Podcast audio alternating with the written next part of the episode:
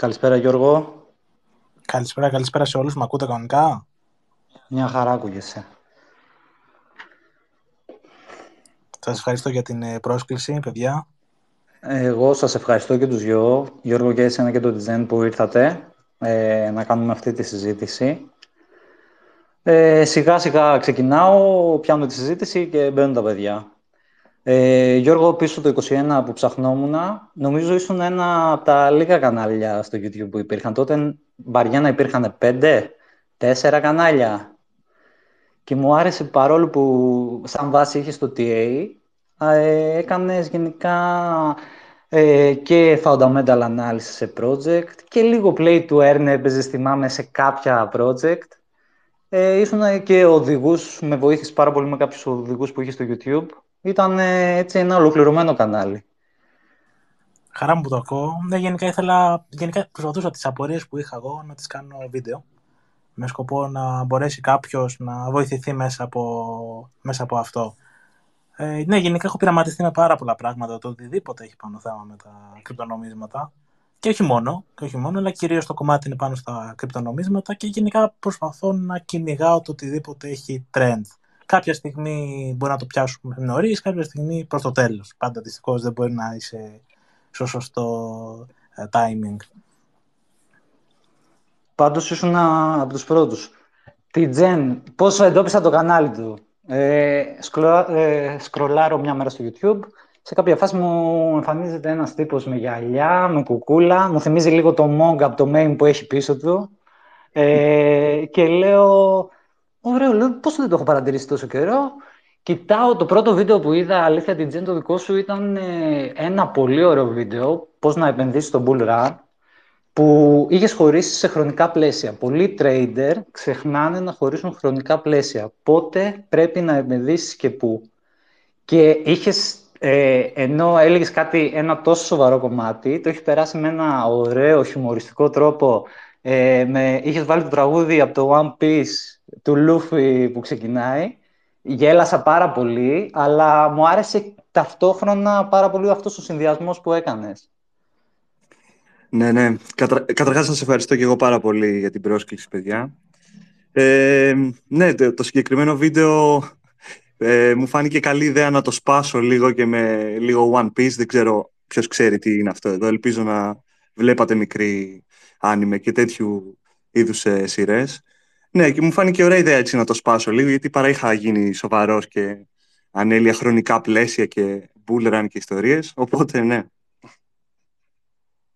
Βέβαια, η πρώτη μας αλληλεπίδραση δεν ήταν εκεί, μετά το παρατήρησα. Ε, εγώ στο Twitter μου έχω ένα υπερνήμα και βάζω κάποια νήματα μέσα που μου αρέσουν, που έχω φτιάξει κατά καιριούς. Θυμάσαι που είχες σχολιάσει;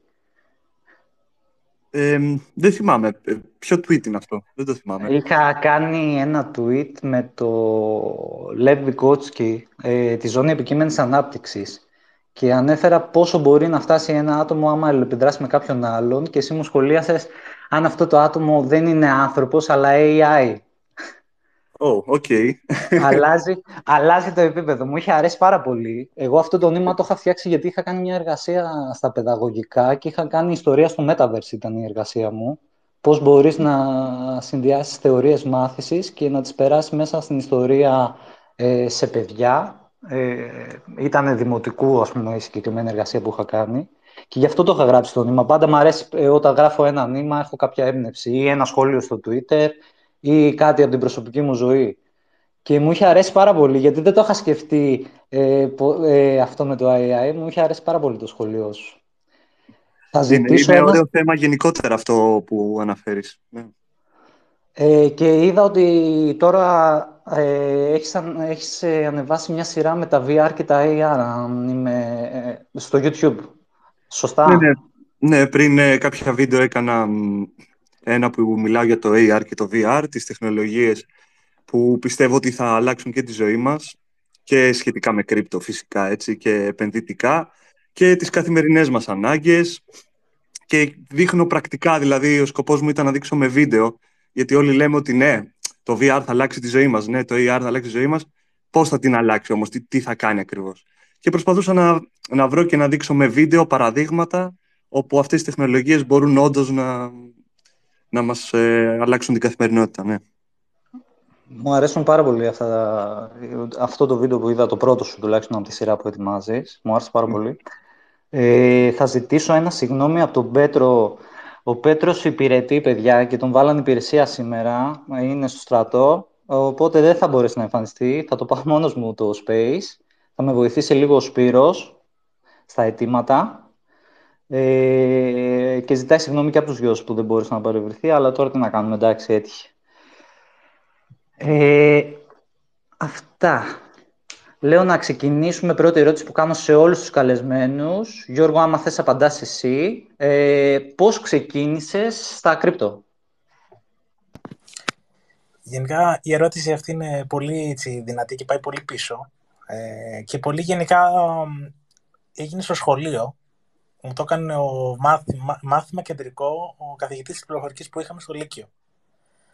Ε, είχαμε ελεύθερο θέμα και μας είπε το 2013, κάπου εκεί πέρα ήταν, μας είχε κάνει εισαγωγή για το νέο ψηφιακό χρήμα που θα έρθει στον κόσμο. Και μας είχε κάνει ελεύθερο θέμα για το τι είναι το bitcoin, τι είναι το halving, τι είναι το blockchain, κάτι που πραγματικά αυτό ούτε μεγάλα πανεπιστήμια δεν μπορούσαν να το, έχουν, να το κάνουν σαν μάθημα, να το διδαχτούν.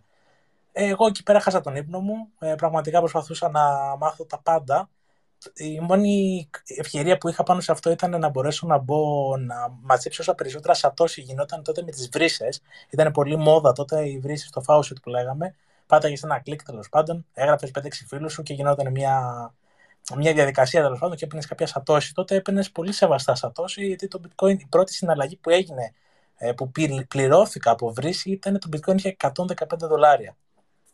Φυσικά, εγώ ό,τι μάζευα, κάποια στιγμή που άρχισε αυτό να ανεβαίνει, ποτέ δεν πίστεψα ότι θα φτάσει τόσο όσο είμαστε αυτή τη στιγμή.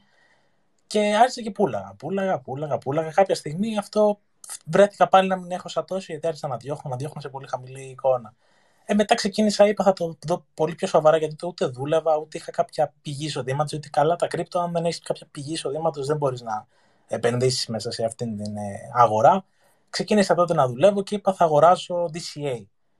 Το DCA μου ήταν μεγάλη αποτυχία γιατί όπου αγόραζα η τιμή έπεφτε μετά από κάποιες μέρες. Ήταν λες και περίμενα εμένα. Λες και περίμενα να πατήσω το κουμπί το buy για να πέσει. Ε, και σιγά σιγά τότε το 16-15 και σιγά σιγά είπα πρέπει να κάνω κάτι πιο σοβαρό με σκοπό να καταλάβω λίγο γιατί να ανεβαίνει η αγορά, γιατί να κατεβαίνει η αγορά και είπα, ε, βρέθηκα λίγο στη μορφή του, του trading. Μετά δεν μπορούσα να τα κατανοήσω καθόλου, το παράτησα για ένα διάστημα. Συνέχισα όμως να ψάχνω, να ενημερώνομαι, να διαβάζω ε, και το 17-18 είπα θα το πάω σοβαρά. Και κάθισα, αφοσιώθηκα full. Κυρίως στο spot DCA με σκοπό να αγοράζω σε πολύ καλές θέσεις και να μπορώ να πουλάω. Γιατί καλό είναι η αγορά, αλλά να βάζεις και κάποιους στόχους εξόδου. Γιατί πολλοί κόσμοι μπερδεύεται, κοιτάζει μόνο το που θα αγοράσω, αλλά όχι το που θα διώξεις. Γιατί πρέπει να υπολογίζεις πού θα είσαι ευχαριστημένος με τα χρήματά σου. Γιατί αν πας και καταθέσεις 10 ευρώ, ε, το bitcoin και ένα εκατομμύριο να πάει πληρολόγος, πάλι ευχαριστημένος δεν θα είσαι. Το θέμα είναι ότι πρέπει να βάλεις κάποιους στόχους ανάλογα με το ποσό που έχεις επενδύσει. Ε, και σιγά σιγά αποφάσισα να το πάω πιο σοβαρά. Δημιούργησα και το κανάλι τότε απορίες που είχα. Το κανάλι αυτό δημιουργήθηκε περίπου τώρα το 19 περίπου. Ε, το 20 πήγε πιο, πιο τρένο δηλαδή. Και προσπάθησα να στήσω τις ε, απορίες που είχα να τις κάνω βίντεο. Και ό,τι είχα μάθει τέλος πάντων να τα κάνω ήταν σαν παρέα. Δηλαδή ήθελα να μαζευτούμε. Έβλεπα άλλα κανάλια που υπήρχε. Τότε υπήρχε του Crypto Capitalist του George ε, το κανάλι. Θεωρώ ήταν το πρώτο που είχα δει τότε, ε, γιατί ήταν πιο παλιός ο Γιώργος σαν κανάλι. Ε, και είπα θα το κάνω και εγώ πιο τεχνικά, να μοιράζω τις γνώσεις μου, τις ιδέες, να υπάρχει μια επικοινωνία. Α, αυτό πάνω κάτω. Πολύ ωραία. Ε, την Τζεν, θες να μας πεις εσύ πώς ξεκίνησες; Ναι. Ε, καταρχάς, σε ποιο σχολείο πήγαινες; Ποιος είναι αυτός ο καθηγητής, φίλε; Δηλαδή, πρέπει να του κάνουν άγαλμα τα παιδιά. Πραγματικά αυτόν τον καθηγητή τον ψάχνω. Είχα πάει στο σχολείο και λέω να βρω, δεν μου δώσαν κάποια στοιχεία με σκοπό να τον ε, ξαναβρω. Ήταν σε παλ φαντάσου πληροφορικής.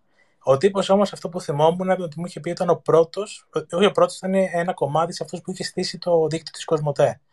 Είχε φύγει από, το, από τα ΤΕΙ που δουλεύει γιατί ήθελε πιο, πιο, πιο χαλάρωση μου είχε μάθει και πει και είχε πάει σε, σε παλά. Ήταν η γνώση ίδια. Δηλαδή, ό,τι μου είχε πει, ό,τι ντοκιμαντέρ μας είχε βάλει να παρακολουθήσουμε, ό,τι πραγματικά είναι το τώρα. Ό,τι είχε συμβεί τώρα ήταν αυτό που μας είχε βάλει να δούμε τότε.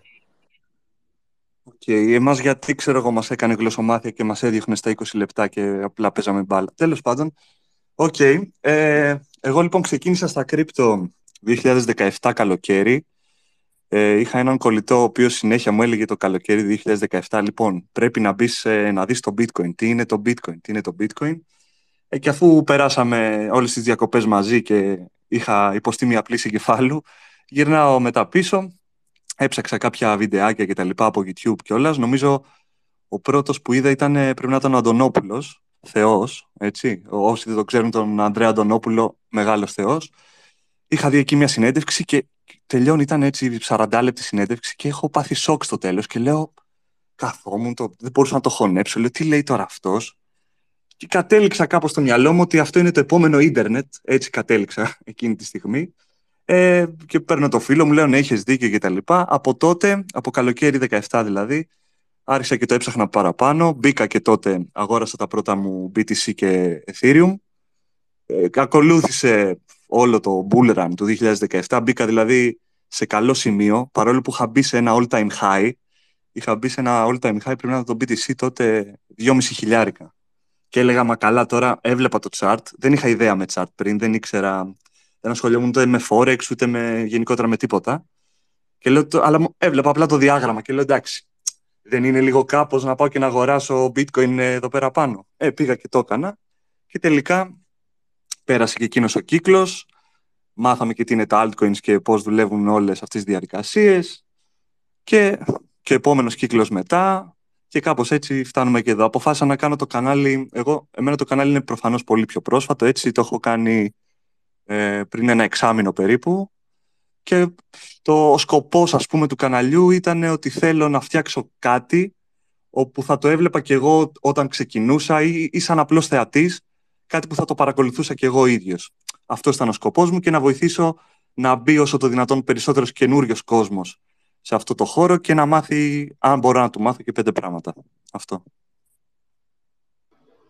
Η αλήθεια είναι το κανάλι σου, Τζεν, μου αρέσει πάρα πολύ. Έτσι, έχει ένα ιδιαίτερο περιεχόμενο. Ο Γιώργος ήδη έχει ένα από τα μεγαλύτερα κανάλια στο ελληνικό crypto YouTube και πιστεύω, αλήθεια το λέω αυτό, γιατί μου αρέσει ο τρόπος που το διαχειρίζεσαι, ότι και το δικό σου θα γίνει ένα από τα μεγαλύτερα crypto κανάλια. Ευχαριστώ ε, πάρα πολύ. Να καλά. Ε, ερώτηση θα πω κατευθείαν στο ψητό. Ε, θα πάμε κατευθείαν. Altcoin και meme coin. Κίνδυνος ή ευκαιρία; Γιώργο, άμα θες απαντάς. Πρώτος. Κοίτα, γενικά θεωρώ ότι πάντα θα υπάρχει ευκαιρία, πάντα θα υπάρχει ο κίνδυνος. Το θέμα είναι το ρίσκο. Το τι θα ορίσεις ρίσκο εσύ, γιατί μιλάμε για κάτι σίγουρα κάτι καινούργιο. Όταν μιλάμε για ένα meme coin, κατά πάσα πιθανότητα επενδύεις κάπου που έχει βγει ένα trend και λες ας μπούμε στο κύμα. Εκεί άμα μπεις συνειδητοποιημένος τι κάνεις, θεωρώ, ότι, για, για τη meme κατηγορία μιλάω τώρα, ε, θεωρώ ότι είσαι συνειδητοποιημένος να πεις θα επενδύσω τέλος πάντων. Γιατί και εκεί μιλάμε για επένδυση, όταν ξέρεις τι κάνεις. Μπορεί να είναι meme, αλλά βλέπεις λίγο το όραμα του project. Βλέπεις το community, βλέπεις τι θες να κάνει. Γιατί εντάξει, καλός ή κακός κυνηγάω και εγώ πάρα, πάρα πολλά τέτοια νομίσματα. Σε κάποια έχουμε φάει φόλα, σε κάποια έχουν πληρώσει απίστευτα τρελά. Ε, είναι έτσι. Θα, θα πω ότι κατατάσσεται και λίγο στο θέμα τζόγου, γιατί αντικειμενικά είναι λίγο πιο υψηλά υψηλός ο ρίσκος. Ε, το ρίσκο είναι δηλαδή πολύ ανεβασμένο, αλλά όταν ξέρεις τι κάνεις, τι θα χάσεις, τι θα κερδίσεις, ξεφεύγει από το κομμάτι του τζόκου και λες ότι ξέρω τι κάνω, ξέρω τι θα χάσω, ελπιστώ να πιάσω αυτά τα IP ή αυτά τις 100 για να βγάλω το profit μου ε, πάνω σε αυτή, σε αυτή την κατηγορία τέλος πάντων. Τώρα από εκεί και πέρα σε κατηγορία altcoin θεωρώ ότι σίγουρα είναι μια ευκαιρία. Καλό το bitcoin, υπάρχουν, είναι ο βασιλιάς, ωστόσο είναι μια, είχα διαβάσει ένα πάρα, πάρα πολύ παλιό άρθρο που το είχε γράψει ένας ε, εξαιρετικός ε, συγγραφέας πάνω σε τεχνολογικά κομμάτια. Που είχε πει, είχε κάνει μια πολύ μεγάλη ανάλυση στο bitcoin, τότε που δεν ήταν και τόσο γνωστό, γιατί το άρθρο ήταν πάρα πολύ παλιό. Και είχε πει ότι σε οτιδήποτε υπάρχει σε αυτόν τον κόσμο τεχνολογικό, πάντα θα βρεθεί κάτι καλύτερο. Πάντα θα βγει, για χάρη, το αυτοκίνητο που βγήκε, ήταν το Ford το πρώτο που φτιάχτηκε, και πάει και βγήκε και άλλη εταιρεία, και άλλη εταιρεία, και άλλη εταιρεία. Δηλαδή το έκανε σαν παράδειγμα αυτοκίνητα, πάνω στα αυτοκίνητα και στη συνέχεια κάποια στιγμή, δεν ξέρω τι μπορεί να είναι αυτό, μπορεί να μην γίνει και ποτέ, αλλά κάποια στιγμή θα βρεθεί κάτι με περισσότερο, πώς να το πω, με περισσότερη τεχνολογία, να, να φτάσουν το bitcoin ένα βήμα, όχι δέκα βήματα παραπάνω. Δηλαδή είναι θέμα εξέλιξης και στην τεχνολογία, καλός ή κακός, η εξέλιξη είναι το must. Δεν ξέρω αν μπορέσει κάποια στιγμή κάποιον να το περάσει, αλλά σίγουρα θα δοθούν απίστευτες ευκαιρίες σε project που έχουν επενδύσει πάνω μεγάλα project. Δηλαδή μεγάλες εταιρείες, επενδυτές και διάφορα πράγματα. Δηλαδή θεωρώ για εμένα αυτή τη στιγμή, χωρίς να είναι κάποια εννοείται συμβουλή ή επένδυση ή το οτιδήποτε, θεωρώ το βλέπουμε ξεκάθαρα ότι η τεχνητή νοημοσύνη, το big data, όλη αυτή η κατηγορία έχει ένα πολύ δυνατό κομμάτι που μετά τα ρομπότ που λέμε, βλέπετε δηλαδή πώς πάει όλη η φάση με τα ρομπότ και όλα αυτά, βγαίνουν νοσοκόμες, βγαίνουν security, το οτιδήποτε, σε ρομποτικές μορφές, θεωρώ από εκεί και πέρα η τεχνητή νοημοσύνη από 25 και μετά θα παίξει σημαντικό ρόλο, οπότε το altcoin σαν altcoin που έχουν διαχειρίζονται όγκους δεδομένων, σε cyber security, όλα αυτά θεωρώ θα παίξουν σημαντικό ρόλο. Οπότε για εμένα είναι μια ευκαιρία μεγάλη, αλλά πρέπει να ξέρεις τι θα κερδίσεις και τι θα χάσεις. Δηλαδή, αν κατανοήσεις αυτά τα δύο πράγματα, θεωρώ θα βγεις νικητής από αυτό το πράγμα. Ωραία. Την Τζένεση, στην ίδια ερώτηση. Ναι. Κοίτα, εγώ πιστεύω ότι είναι οι ίδιες όψεις, είναι οι, δια... οι δύο όψεις του ίδιου νομίσματος, κίνδυνος και ευκαιρία. Είναι στην ουσία το ίδιο πράγμα, είναι ένα πράγμα αυτό. Δηλαδή έχουμε τη μία όψη που είναι ο κίνδυνος, το ρίσκο, η άλλη όψη που είναι η ευκαιρία, το reward. Κάπως έτσι το βλέπω εγώ. Δηλαδή, συνήθως, ε, ό,τι έχει πάρα πολύ μεγάλο τεράστιο reward, έχει και μεγάλο κίνδυνο και μεγάλο ρίσκο. Και το αντίθετο, άμα έχει ελάχιστο reward και δεν αξίζει τόσο πολύ, ε, θα έχει και πάρα πολύ μικρό ρίσκο προφανώς. Οπότε αυτό πιστεύω ότι είναι οι δύο όψεις του ενός νομίσματος. Τώρα, όσον αφορά τα meme coins, είναι μια πολύ ιδιαίτερη κατηγορία τα meme coins. Δηλαδή, άμα μιλάμε για τη gen meme coins, τα meme coins που βγαίνουν κάθε μέρα, τα meme coins που κάνουν rag κάθε τρεις και λίγο, που χάνει ο κόσμος τα λεφτά του έτσι. Είναι πάρα πολύ ιδιαίτερη κατηγορία. Έχει, κατά τη γνώμη μου, έχει να κάνει πολύ με narratives, νούμερο ένα. Αυτό προσπαθώ να, να δείξω όσο μπορώ και από το κανάλι στο YouTube, το narrative trading και τι σημαίνει ένα αφήγημα, τι σημαίνει αυτή η ιστορία. Πιστεύω ότι τα meme coins, σαν ένα πρώτο βήμα, πατάνε πάρα πολύ εκεί. Με βάση αυτό, με βάση αυτό φτιάχνονται δηλαδή. Το τι είναι trending και ποιο είναι το narrative. Από εκεί και πέρα υπάρχουν και άλλα πράγματα στα, στα DGen meme coins που είναι πιο shady να τα πω, πιο... Δεν ξέρω πώς να τα πω ακριβώς, αλλά υπάρχουν συγκεκριμένοι άνθρωποι που φτιάχνουν συγκεκριμένα meme coins τα παμπάρουν συγκεκριμένοι άλλοι άνθρωποι. Τέλος πάντων, δεν θέλω να επεκταθώ πάνω σε αυτό. Έχει χαρακτηριστικά δηλαδή scam, άμα θέλουμε να το πούμε έτσι με μία έννοια, και manipulation, να το πω καλύτερα. Αυτό γίνεται στα πιο degen meme coins. Μπορούμε να πούμε και άλλα για αυτά βέβαια. Και όσον αφορά τα altcoins γενικότερα, ε, τα altcoins στην ουσία πιστεύω ότι είναι ένα καινούριο asset class που μπορεί να κάνει tokenize τα πάντα, όπως λέει η BlackRock τελευταία να κάνουμε tokenize τα stocks, tokenize ε, τα projects, tokenize τα πάντα. Πιστεύω ότι θα πατάνε σε μια τέτοια φιλοσοφία. Πιστεύω ότι θα κάποια από τα altcoins, ένα 1% θα γίνει το επόμενο Amazon, η επόμενη Apple κτλ. Πραγματικά το πιστεύω. Θα λύνουν διαφορετικά πράγματα βέβαια, αλλά πραγματικά το πιστεύω. Και το 99% των altcoins θα πεθάνει όπως ε, γίνεται εδώ και πολλά χρόνια. Αυτό. Δηλαδή, διαχωρίζω τα meme coins, degen meme coins από τα altcoins. Τα altcoins τα βάζω σε μια άλλη κατηγορία πιο φυσιολογική, κάπως έτσι, αν βγάζει νόημα αυτό που λέω. Όχι, βγάζει νόημα. Μια χαρά. Ε, η επόμενη ερώτηση που θα ήθελα να ρωτήσω είναι πόσα, αν και πόσα alts έχετε αυτή τη στιγμή που μιλάμε. Γιώργο, θες να απαντήσεις; Ναι, ναι. Κοίτα, γενικά έχω πέσει σε αυτή την παγίδα. Όταν ξεκίνησα, ξεκίνησα και έβαζα λίγα χρήματα σε πάρα με πάρα πολλά altcoin. Να έχω μια μεγάλη τσάντα, να λέω από εδώ, από εκεί, έχω αυτό, έχω εκείνο. Χάνει τον μπούσουλα και στο τέλος, ακόμα και μεγάλο ράλι να γίνει, δεν είσαι ικανοποιημένος με την επένδυσή σου. Είναι κάτι που είπαμε και στην αρχή του, του live εδώ πέρα. Ε, μετά ξεκαθάρισα λίγο καλύτερα στο, στο κεφάλι μου και προσπάθησα να έχω λίγο πιο σπασμένο το χαρτοφυλάκιό μου. Δηλαδή, χώλησα με save τέλος πάντων κρύπτο, να φύγει δηλαδή ο κόσμος να είναι τουλάχιστον σε bitcoin ethereum, τα δύο βασικά που θεωρώ όλοι πρέπει να τα έχουμε, και μετά σε κατηγορία altcoin να περιορίζεσαι τουλάχιστον σε 5, 5-6 max, δηλαδή να μην ξεφύγει προς τα πάνω και αν μπορείς ακόμα καλύτερα να μην είσαι σε μια ίδια κατηγορία, να μπορέσεις να έχεις και λίγο διαφοροποιημένη κατηγορία πάνω στο altcoin που έχεις ε, επενδύσει. Είμαι πάνω σε αυτό το ε, κομμάτι και θεωρώ ότι πρέπει να έχεις έναν μπούσουλα, να ξέρεις ότι επενδύω πάνω σε αυτά τα συγκεκριμένα νομίσματα, ξέρω γιατί τα επενδύω και είμαι και, και διασφαλισμένος ότι έχω βάλει σε διάφορες κατηγορίες. Ε, και μετά είσαι χαλαρός, θεωρώ. Εσύ τι Τζεν. Εγώ προσωπικά τώρα έχω κάποια Ethereum. Από εκεί και πέρα δεν έχω τίποτα. Έχω ένα long στο Solana αυτή τη στιγμή που μιλάμε. Ε, δεν έχω τίποτα άλλο αυτή τη στιγμή. Είμαι πολύ κοντά και κοιτάω και coins που έχω πει και σε βίντεο και τα λοιπά για, για πιο long term. Τα κοιτάω από πολύ κοντά. Αλλά ακόμα δεν έχω αποφασίσει να πω ότι θα το αγοράσω για να θα αγοράσω ας πούμε ένα coin για να πάω για να κάνω ride όλο το επόμενο bull market. Δεν το έχω κάνει ακόμα. Και προφανώς δεν κράταγα, δεν κράταγα coins από το προηγούμενο ε, bull market, μέσα στο bear market δηλαδή δεν κράταγα κανένα altcoin τίποτα. Ωραία. Ε, τώρα μου αρέσει το σπάτημα για τη δεύτερη. Πες μου δύο alts που έχεις στο στόχαστρό σου. Κοίτα, θα σου έλεγα το Solana που έχω ανοίξει και το long και το κοιτάω τώρα. Αλλά, αλλά εκτός από το Solana, κοίταξε, θα έλεγα το Arbitrum από τη μία, με την έννοια ότι είναι ένα καινούριο coin, έχει αρκετά μεγάλο full diluted valuation, αλλά πιστεύω ότι για ένα safe, επειδή μας βλέπει, μας ακούει μάλλον και κόσμος, ο οποίος μπορεί να είναι και πιο λίγο καινούριο στα κρύπτο, να μην ψάχνει για ακραία degen πράγματα.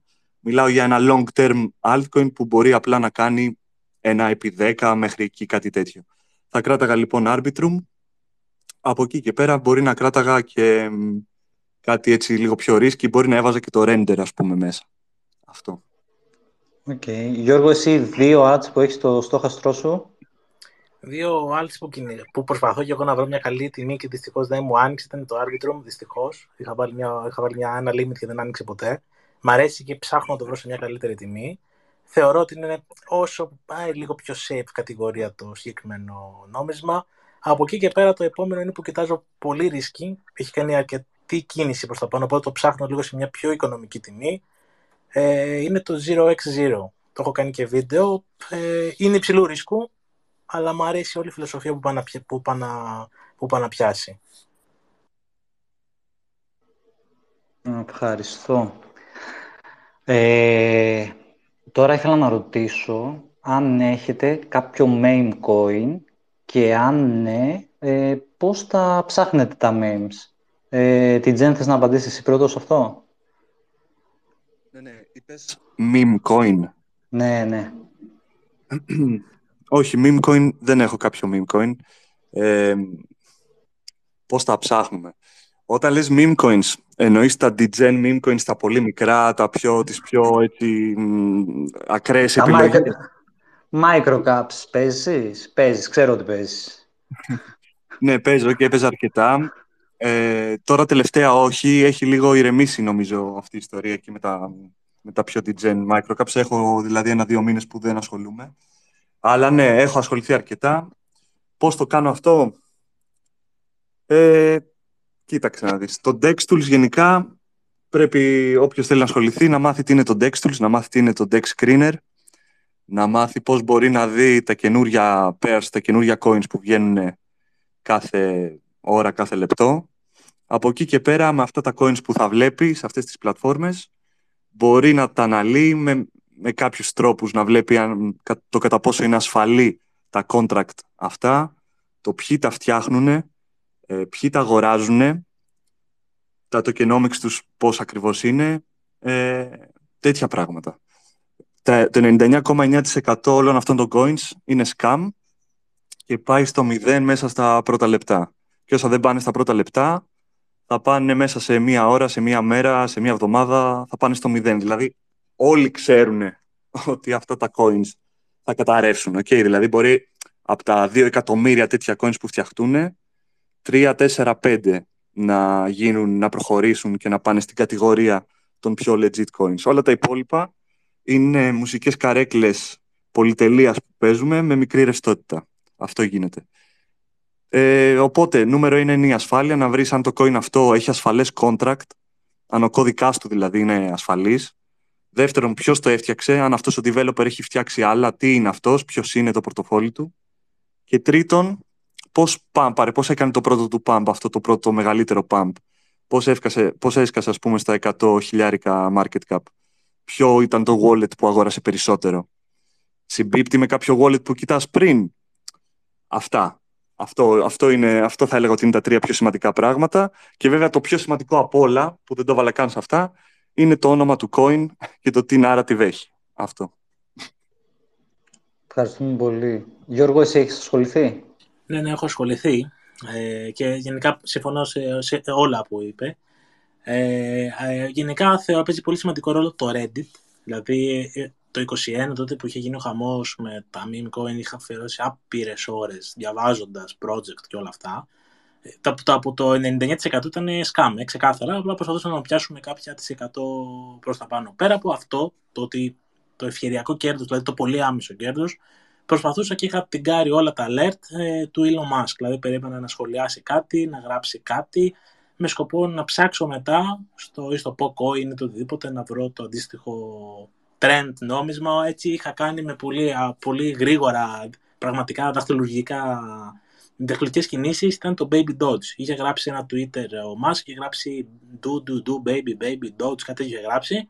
Κατευθείαν μπαίνω στο PoCoin, βλέπω έχει φτιαχτεί νόμισμα, τσεκάρω αν είναι εγώ, είναι pot, δηλαδή αν είναι πάτη τελείως τα contract θέλουν να κλέψουν τον κόσμο μου, το βγάζει ok, ξεκινάνε και μπαίνουν χρήματα, μπαίνω κι εγώ και το Baby Dots υπάρχει ακόμα, έχει μπει σε σχεδόν σε πάρα πολλά ανταλλακτήρια, πλήρωσε καλά, βγήκα, ξαναμπήκα, οπότε είναι αυτή, αυτό το trend. Δηλαδή, κοιτάς αυτό που είπαμε για τα wallet, δεν τι παίζει από πίσω, αν σχεδόν το 70% ή το 80% το κρατάει ένα wallet, που αυτό είναι απάτη, έχει φύγει χιλιόμετρα μακριά. Και από εκεί και πέρα κοιτάς, τσεκάρεις Reddit, trend του ε, Telegram, full να δεις τι γίνεται εκεί πέρα μέσα, τι επικρατεί και δεν είναι ψεύτικοι χρήστες όλοι μέσα. Ε, και από εκεί πέρα αυτό. Δηλαδή θεωρώ το Twitter και το trend εκείνη τη στιγμή παίζει πολύ σημαντικό ρόλο και το community από πίσω. Δηλαδή αυτοί οι χρήστες που θα μπουν, αν είναι φανατικοί να συνεχίσουν και αν έχει κάποια τουλάχιστον προοπτική για ένα χρονικό διάστημα. Ευχαριστώ πάρα πολύ, Γιώργο.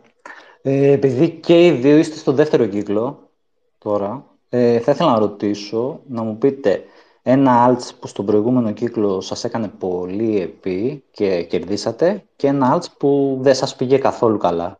Γιώργο, θες να ξεκινήσεις εσύ; Ναι, ε, γενικά ένα alts στον προηγούμενο, στον κύκλο του 21 για παράδειγμα που πήγε πάρα εξαιρετικά ήταν η Pundi X.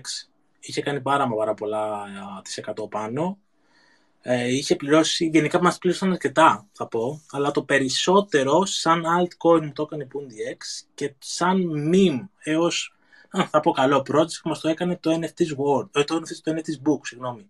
Ε, δεν ξέρω αν το, αν το έχετε τσεκάρει. Αυτό μου είχε κάνει. Το είχαμε αγοράσει πολύ χαμηλά, δεν το πίστεψα ποτέ. Το αγόρασα σαν απλά ένα shitcoin, meme coin και έκανε απίστευτη. απίστευτη έκανε 13.000% πάνω. Η αλήθεια είναι ότι το είχα δει από σένα, να σου πω την αλήθεια. Ε, την Genesis στον προηγούμενο κύκλο, ένα altcoin που σου απέδωσε καλά και ένα που δεν σου απέδωσε καλά. Ε, στον προηγούμενο κύκλο. Η πλάκα είναι ότι το coin που μου απέδωσε καλά και που δεν μου απέδωσε καλά ήταν ακριβώς το ίδιο. δηλαδή, τι θέλω να πω. Ήταν ένα coin που λεγόταν, λέγεται ακόμα Hacken ε, να, έχει να κάνει με cyber security και τα λοιπά, κάνει smart contract ε, audits και τα λοιπά, σαν το Certic ένα πράγμα. Και εγώ ήμουν αρκετά νωρίς σε όλο αυτό το project, ε, ήμουν εκεί στο community, κοίταζα, έκανα έρανα και αυτό έκανε ακραίο moon, πήγε πάρα πολύ ψηλά. Είχα μπει με σχετικά λίγα λεφτά, πήγε αρκετά επί. Τέλος πάντων, αυτό ήταν το μεγαλύτερο gain που είχα από κάποιο altcoin μεμονωμένα. Αλλά το θέμα είναι ότι στον ίδιο κύκλο, κάποιους μήνες μετά, όταν ε, χάρη σε αυτό το coin μετά, αυτά τα χρήματα τα έβγαλα, το είχα πουλήσει, πήγα, πήρα άλλα, έπαιρνα κάτι πιο μικρά DGen, ε, microcaps για gaming, έκανα και από εκεί κάποια EP και κατέληξα να έχω αρκετά περισσότερα, δηλαδή τα πολλαπλασίασα και αυτά που μου έδωσε και σκέφτηκα ότι είναι πολύ καλή ιδέα να πάω σε αυτό το coin, ενώ ήταν αρκετά ψηλά ήδη, να κάνω ένα επί όλα αυτά τα χρήματα. Και εκεί ήταν που είχαμε φάει ένα από τα μεγαλύτερα crash ε, κοντά στα 65-64 ε, και το BTC. Είχε κάνει ένα τρελό crash εκεί πέρα κάπου, δεν θυμάμαι. Είχε πέσει 10.000 σε μια μέρα, κάτι τέτοιο. Ε, και όπως ήταν όλα αυτά που είχα βάλει σε, αυτό το coin, ε, έφαγα ένα μείον, μείον 40 με 45% την ίδια μέρα. Μπαμ, όλα. Ήταν το, είναι ήδη το μεγαλύτερο loss που είχα, η μεγαλύτερη απώλεια που είχα μακράν και που πιστεύω θα έχω στο μέλλον. αυτό.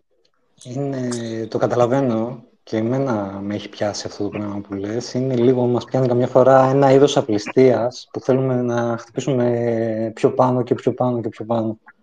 Γιώργο, κάτι πήγες να πεις; Ναι, ξέχασα να πω αυτό το loss. Δεν είπα το loss που είχα φάει. Για πες μου το ε, loss. το loss, καλός ή κακός, είναι ένα project που το πιστεύω ακόμα, χωρίς να είναι κάποια συμβουλή για επένδυση οτιδήποτε. Είναι το Zen, το Horizon που υπάρχει. Αυτό το είχαμε αγοράσει στα 4 δολάρια. Το δίναμε, δίναμε πόνο εκεί, DCA full σε διάφορα επίπεδα. Ε, αυτό φτάσει 120 δολάρια, αν θυμάμαι καλά. Και μετά έβγαλα εγώ το profit, όχι στα top, όταν έπεφε τέλος πάντων, και έκανα την εξυπνάδα να ξαναβάζω, να ξαναβάζω, να κάνω DCA με σκοπό να πάμε ακόμα περισσότερο προς τα πάνω. Ε, τελικά το προς τα πάνω ήταν ανάποδα, πήγαμε προς τα κάτω και έχουμε ξαναφτάσει αυτή τη στιγμή πάλι στα 7 δολάρια. Οπότε δηλαδή όλο το profit που είχα βγάλει ξαναμπήκε μέσα στο νόμισμα και με πήγε πάλι στο, στον Κεάδα. Το Zen το έχω παρατηρήσει. Ε, νομίζω πάλι από το κανάλι σου πρέπει να το είχα δει, γι' αυτό μου έχει κεντρήσει το ενδιαφέρον. Το έχεις αναφέρει, αν δεν κάνω λάθος σωστά, το έχεις αναφέρει σε κάποια βίντεο σου και σε, σαν trade. Ναι, ναι, ναι, το έχω αναφέρει αρκετές φορές. Το κοιτάζω. Ναι. Όταν βλέπω μια ευκαιρία το, το κάνουμε κάποιο βίντεο όχι τη Gen, αλλά ένα meme coin που πιστεύετε ότι θα πάει καλά στο επόμενο bull run, ε, προσωπική άποψη. Τη Gen, θες να απαντήσεις εσύ; Ένα, ένα meme coin που θα πάει καλά ή ένα coin; Ακριβώς. Ένα meme coin που θα πάει καλά. Sunny. S-A-N-I. Δεν το έχω δει, δεν το, έχω δει, δεν το ξέρω, θα το τσεκάρω μετά. αυτό το λέω. Σανί Νίνου. Γιώργο, εσύ; Γενικά, εγώ θα πω ότι για μήμ, ξεκάθαρα μήμ, χωρίς να έχει κάποια ιδιαίτερη ουσία από πίσω, θεωρώ, θα έλεγα τα safe, δηλαδή ε, Simba, Inu και τα κλασικά θεωρώ τα πιο safe θα είναι και αυτά που θα έχουν την περισσότερη αναγνωρισμότητα, γιατί καλός ή κακός, ο Musk έχει τη δυνατότητα να ξανασηκώσει όποτε θέλει ξανά πάλι το Dodge. Ε, θέλουμε, δεν θέλουμε, θα ξανακάνει κάτι ύπουλο κάποια στιγμή. Οπότε δηλαδή θεωρώ ότι οτιδήποτε έχει σκυλο, σκυλόφατσα πάλι κάποια στιγμή θα, θα, θα, θα, έχει το trend ξανά. Οπότε δηλαδή θα πήγαινα περίπου στα πιο save ε, meme coin. Από εκεί και πέρα, ναι, ό,τι είπαμε πριν, ξέρεις, κυνηγάς το, το trend. Επόμενη ερώτηση που ήθελα να σας κάνω και τους δυο είναι πώς προτιμάτε να τρεϊντάρετε. Προτιμάτε να αγοράζετε σε αυτή τη φάση BTC και να το αλλάζετε με βάση τη χρονική περίοδο σε alts ή προτιμάτε να αγοράζετε και κάποια alts σε τιμή με τίθερα, ας πούμε; Τι Τζεν, πες μου εσύ. Από εγώ. Κοίτα, ε, εγώ πιστεύω, ε, ε, νομίζω ότι έχει να κάνει, τουλάχιστον εγώ έτσι λειτουργώ, ανάλογα με το σε ποια περίοδο βρισκόμαστε. Ωραία, νομίζω ότι έχει να κάνει, ξεκινάει από εκεί η ιστορία. Δηλαδή, αν, ήταν, αν ήμασταν τώρα στο peak to bear market, προφανώς θα, είχα, θα σου έλεγα απλά USDT όλα και άμα ήθελα να πάρω δηλαδή ή δολάρια ή οτιδήποτε τέτοιο, και άμα ήθελα να πάρω κάποιο trade, απλά θα έπαιρνα ένα μεμονωμένο trade. Ωραία. Επειδή δεν πιστεύω ότι είμαστε στο bear market, πιστεύω ότι έχει τελειώσει το bear market και πιστεύω ότι είμαστε στο accumulation ε, στάδιο, λίγο πιο μετά και περιμένουμε το bull market.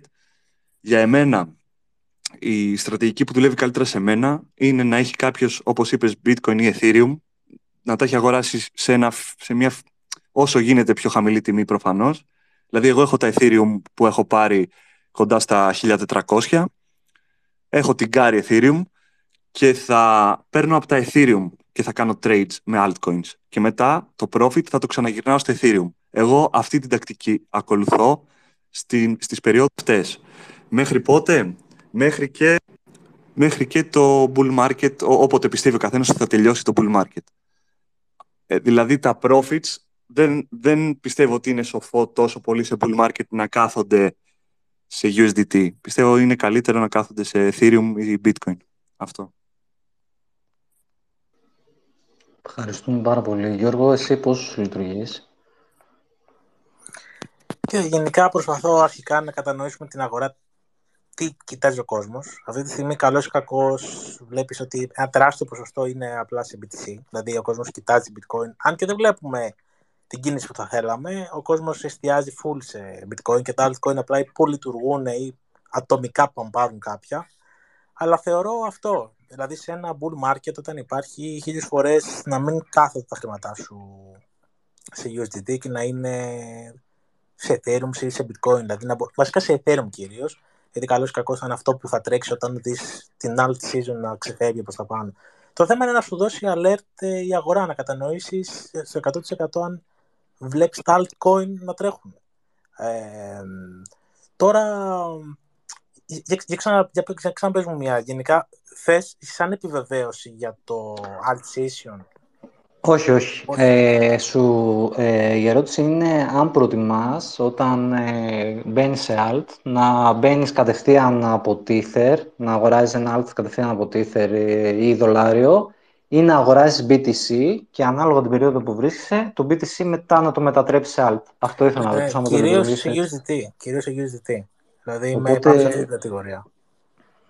Ωραία. Και, και ειδικά ε... τις νίκες μετά αν πάνε για αποθήκευση και βλέπεις ότι μια αγορά όπως γενικά όπως βλέπουμε αυτή τη στιγμή, βλέπαμε σε alt season, καλό είναι να μην κάθονται δηλαδή σε USDT και να πηγαίνουν σε SEF και όταν θες να πάρεις ένα, ένα trade, σπάς το Ethereum και το παίρνεις σε συναλλαγή. Δηλαδή κάπως έτσι εγώ το, το κάνω.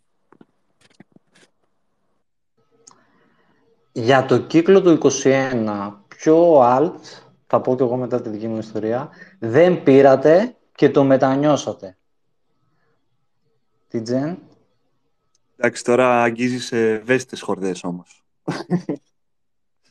δηλαδή, εντάξει, τώρα αυτή ήταν ερώτηση μαχαίρι στην καρδιά, ξέρω.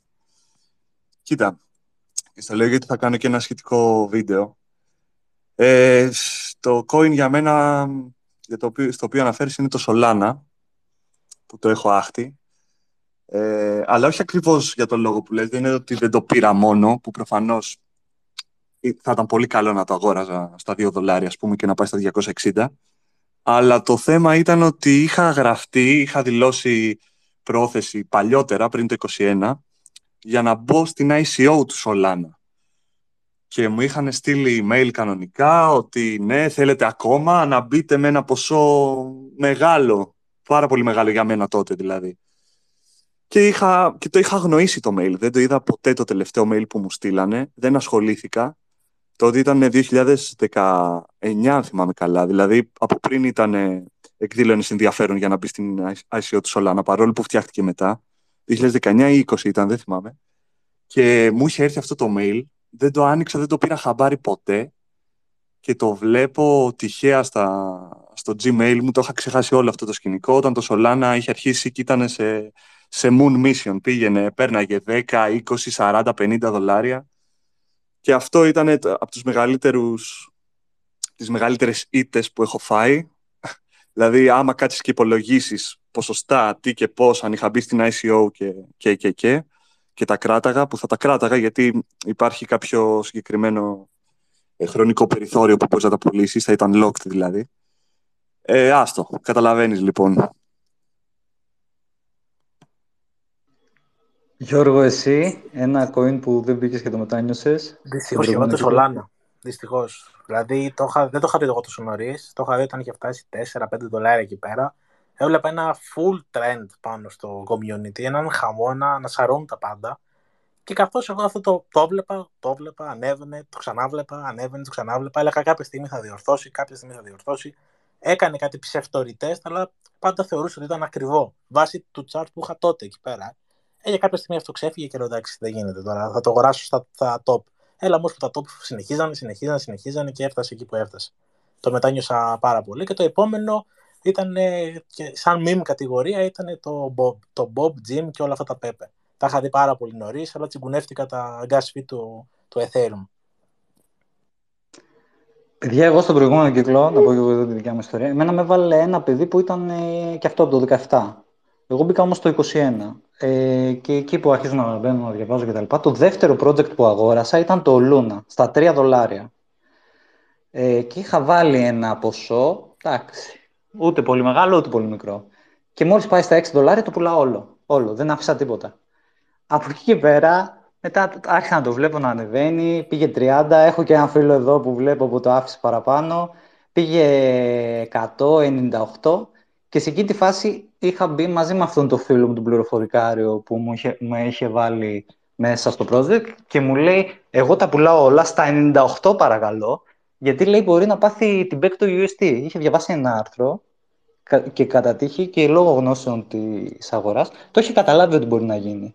Και μου λέει: Εγώ τα πουλάω όλα. Μην κάνεις καμιά μαλακία και μπεις και δεν ξαναβγήκα ποτέ. Αλλά θα μπορούσα να το είχα τρέξει μαζί του επειδή μιλούσαμε κάθε μέρα και πάντα σκέφτομαι τι λεφτά έχασα. Ήταν ένα από τα project που είχα μπει πολύ νωρίς. Αλλά δεν πειράζει, εντάξει, αυτά συμβαίνουν στον χώρο. Δεν ξέρω, Λούνα έχει αγοράσει κανένας από τους δυο σας;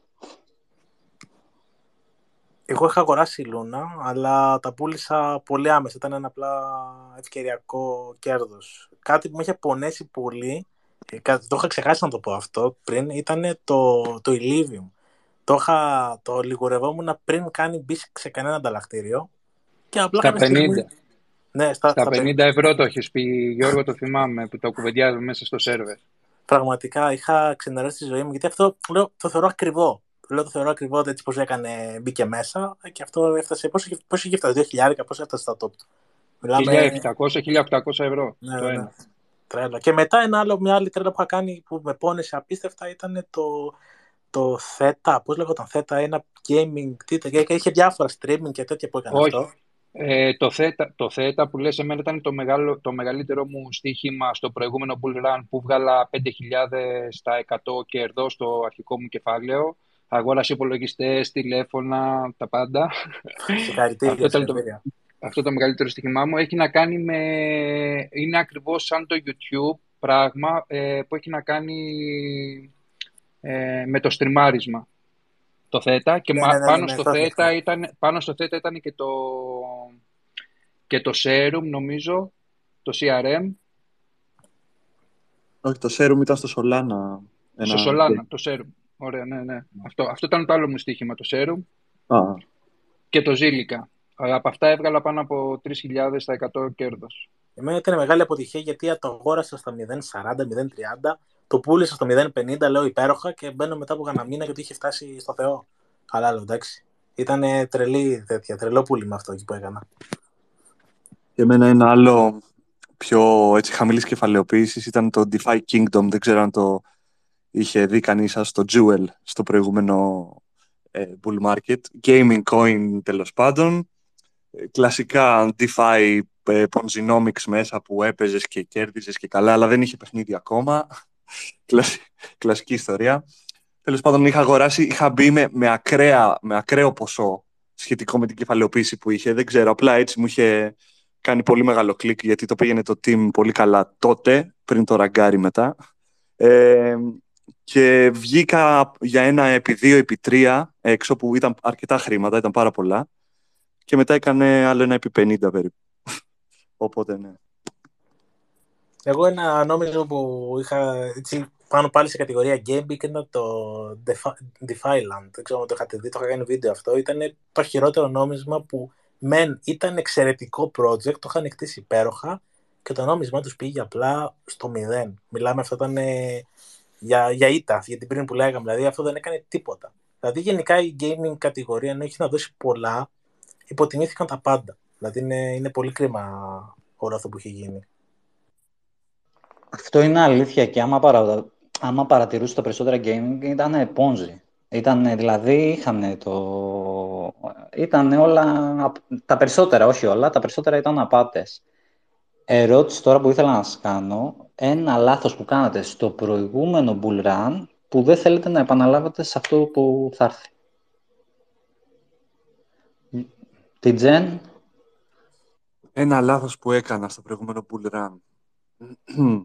Η αλήθεια είναι ότι στο προηγούμενο bull run είμαι αρκετά περήφανος άμα, άμα μπορώ να το πω για αυτά που έκανα και αυτά που διόρθωσα σε σχέση με το προηγούμενο Bull Run του 2017. Δηλαδή πιστεύω ότι έμαθα σε ένα αρκετά μεγάλο βαθμό από τα λάθη που είχα κάνει. Ποια ήταν τα λάθη που είχα κάνει το 17-18 για παράδειγμα κράταγα τα altcoins ενώ καταλάβαινα ότι η φάση ίσως σιγά σιγά αργός βίνει, το BTC έχει χάσει πολύ σημαντικά supports κτλ. Πέρναγε λίγο το όλο τέτοιο, έβλεπα μείον 25% σε μια μέρα. Παρ' όλα αυτά κράταγα κάποια altcoins που εγώ τα πίστευα. Ήμουνα believer, ας πούμε. Μου άρεσε και το community τους, μου άρεσε αυτό που κάναν σαν altcoins. Τότε είναι μια παγίδα που πιστεύω, και το λέω παγίδα συγκεκριμένα, παγίδα, χρησιμοποιώ αυτή τη λέξη, που όλοι, πιστεύω όλοι μας έχουμε πέσει σε αυτό το λάθος και τα, και τα κράταγα και πίστευα ότι ναι, εντάξει, ας φάνε και ένα μείον 20, 30, 40, 50% θα ανέβουν αφού το utility που έχουν είναι πολύ καλό, το community τους, το team φαίνεται ότι θα τα ανεβάσει κι άλλο κτλ. κτλ. Ξέρουμε όλοι πώς κατέληξε όλο αυτό. Κάνανε ένα ωραίο δια, δια 40 όσα επιβίωσαν. Τα άλλα που δεν επιβίωσαν πέθαναν μετά από τρει-τέσσερι μήνες. Αυτό το λάθος που μου είχε στην ουσία καταστρέψει το πορτφόλιο το 2018 ευτυχώς δεν το έκανα στο bull market το προηγούμενο και γι' αυτό χαίρομαι πάρα πολύ γιατί εντάξει είναι πολύ εύκολο να πεις και να σκεφτείς ότι τι τα κρατάς τα altcoins, απλά πουλα τα όταν είναι και πάρε τα, τα χρήματα, πάρε το κέρδος και φύγε. Ναι, είναι πάρα πολύ απλό προφανώς να το πεις αυτό, αλλά είναι εντελώς διαφορετικό να το κάνεις τη στιγμή που πρέπει και να πιστέψεις ότι όντως ήρθε η στιγμή που τα πουλάω και φεύγω και τέλος και δεν με νοιάζει. Οπότε δεν πιστεύω ότι έκανα κάποιο λάθος σε αυτό το τομέα. Ίσως ένα λάθος που έκανα είναι μετά, ε, αφού έπεσα, γίναν και μεγάλες πτώσεις από τα 69K και αφού έγινε και το FTX σκηνικό, εγώ εκεί κάπου άρχισα να μπλιντάρω χρήματα, να χάνω λίγα-λίγα χρήματα από το πορτφόλιό μου μέσα σε αυτόν τον καιρό. Δηλαδή στη χρονική περίοδο που δεν υπήρχε να κάνεις κάτι, ήταν όλα βαρετά, ήταν όλα καταθλιπτικά, δεν υπήρχαν ακραίες πτώσεις τόσο, όσο ότι δεν γινόταν τίποτα. Ε, εκεί μπορεί να πήρα κάποια degen plays παραπάνω που δεν έπρεπε, να έκανα κάτι τέτοιο δηλαδή, με αυτή την έννοια. Εκεί δηλαδή, άμα, άμα είχα κρατήσει το πορτφόλιό μου και σε αυτή την περίοδο, νομίζω ότι θα ήμουν πανευτυχής. Γιώργο, εσύ, στην ίδια ερώτηση. Γενικά η απληστία. Εμένα το 17 ήμουν θεωρώ άπλιστος. Δηλαδή, ενώ είχαμε βγάλει πολύ καλά χρήματα, είχαμε μπει αρκετά νωρίς, ήθελες κι άλλο, κι άλλο, κι άλλο, που κάποια στιγμή ε, εγώ την πάτησα έτσι στο XRP. Στο XRP, όταν είχε, είχα πιάσει το πρώτο pump που έκανε και απλά περίμενα κι άλλο, περίμενα κι άλλο και απλά κράταγα, κράταγα, κράταγα, μέχρι που η τιμή ξανεπέστρεψε πάλι στο, στο ίδιο σημείο τότε κάτω. Ε, κάτι που το άλλαξα, προσπαθούσα να ήμουν full ρομποτικός για να βάζω στόχους. Έλεγα δεν πάει να πάει στο Θεό. Μόλις πάει εκεί σε αυτό το σημείο θα πουλήσω. Ας με πονέσει, ας πάει εδώ. Γιατί πόνεσα πάρα, πάρα πολύ με την επιστροφή που είχα τότε το 17. Ακόμα το παλεύω. Δεν λέω ότι δεν είμαι. Πάλι με πιάνει πολλές φορές αυτό το λίγο ακόμα, λίγο ακόμα. Αλλά προσπαθώ να είμαι όσο περισσότερο ρομποτικός ε, γίνεται. Βάζει στόχους και πρέπει να το τηρήσεις. Και ας πάει, να κάνει, ας κάνει ακόμα επί 10 πάνω. Αλλά να είσαι ευχαριστημένος με αυτό το στόχο που έχεις βάλει. Αυτό εντάξει είναι λογικό, άνθρωποι είμαστε. Και με, δε, όσο και να λέμε πρέπει να είσαι ρομποτικός, ε, δεν γίνεται. Είσαι άνθρωπος, πιάνει λίγο η απληστία. Αλλά η αλήθεια είναι ότι δεν πρέπει να ξεχνάμε να πουλήσουμε. Μόλις καταλαβαίνουμε ότι τα πράγματα δεν πάνε καλά, ε, εγώ αυτό που μέσωσε είναι ότι εγώ μπορεί να μην το κατάλαβα αμέσως, αλλά εκεί στα 48 κατάλαβα ότι τα πράγματα δεν πάνε καλά και πούλησα και μέσωσε αυτό το πράγμα. Δηλαδή, παρόλο που ήταν ο πρώτος μου κύκλος σε μένα, ε, δεν μπορώ να πω ότι βγήκα μείον και το θεώρησα πολύ θετικό για μια αρχή που είχα. Ερώτηση, Γιώργο, σένα ήθελα να την κάνω. Πριν τα κρύπτο, είχες επαφή με άλλο market όχι, κατευθείαν μπήκα στα ζεστά, κατευθείαν εκεί κρύπτο με τη μία. Είχα ασχοληθεί, ε, μιλάμε για ούτε ένα μήνα να πιάσω λίγο τι είναι το Forex αυτό. Δηλαδή προσπαθούσα να κατανοήσω αυτό τι γίνεται με τις αγορές και με την ανάλυση, αλλά δεν είχα καμία επαφή. Τίποτα, κατευθείαν στα κρυπτονομίσματα μπήκα. Τη Genesis είχες με καμία αγορά πριν μπεις στα κρύπτο; Όχι, όχι, καθόλου. Ούτε stocks, ούτε forex, ε, τίποτα. Δηλαδή, δεν είχα γενικά επαφή με το trading, δεν, δεν, είχα, δεν καταλάβαινα τίποτα από όλα αυτά. Chart, είδα πρώτη φορά να μπω στο trading και να δω ένα chart και να τραβήξω μια γραμμή ε, στο bitcoin. Αυτό. Ε, ποιο άτομο ε, εμπιστε, εμπιστεύτηκες πρώτη φορά. Ε, ας πούμε, εγώ όταν μπήκα στα κρύπτο για πρώτη φορά, ρώτησα ένα φίλο μου. Εσύ είχες ένας φίλος σου μου είπες ότι σε έβαλε. Μιλάτε ακόμα με αυτόν, Ναι, ναι, είναι κολλητός μου. Εντάξει, δεν, δεν θα αναφέρω το όνομά του προφανώς. Όχι, όχι, εννοείται. εννοείται Είμαστε εννοείται. φίλοι από, από παιδιά. Και ναι, γι' αυτό δηλαδή μπήκα πιο πολύ. Άμα μου το έλεγε κάποιος άλλος άσχετος, κάποιος που δεν θα άκουγα τόσο πολύ, ε, ε, έτσι όπως με κόβω, δεν θα ασχολιόμουν καν. Είχα βέβαια κάποιες... Ε, είχα μάθει σχετικά λίγο με το bitcoin επειδή ασχολιόμουν με poker λίγο παλιότερα. Ε, για κάποιο λόγο οι ποκεράδες με τους bitcoinάδες και τους κρύπτο και, και αυτούς που παίζουν σκάκι για κάποιο λόγο, δεν ξέρω τι γίνεται με, με όλους αυτούς. Κάπως συνδέονται όλοι αυτοί, κάπως είναι... έρχεται ο ένας στο χώρο του άλλου. Δεν ξέρω, τους τραβάει κάτι όλους αυτούς. Και έβλεπα από αρκετούς που παίζαν poker τότε ότι τα κέρδη από το πόκερ θα τα βάλουν σε κάτι που λέγαν bitcoin, αλλά δεν, δεν ασχολιόμουν τόσο ώστε να ρωτήσω τι και πώς. Οπότε ναι, ο κολλητός μου με έβαλε. Το πόκερ είναι, δεν είναι πολλοί που δεν ξέρουν, το νομίζουν τζογαδόρικο παιχνίδι. Είναι περισσότερο παιχνίδι ψυχολογίας. Ε, άμα, παίζεις στρατηγικά, άμα παίζεις στρατηγικά πόκερ, είναι μαθηματικά μέσα, ακριβώς. Mm. Γιώργο, ε, εσύ, ερώτηση, τι στόχους έχεις ε, για το κανάλι σου ε, στο μέλλον, στο άμεσο μέλλον;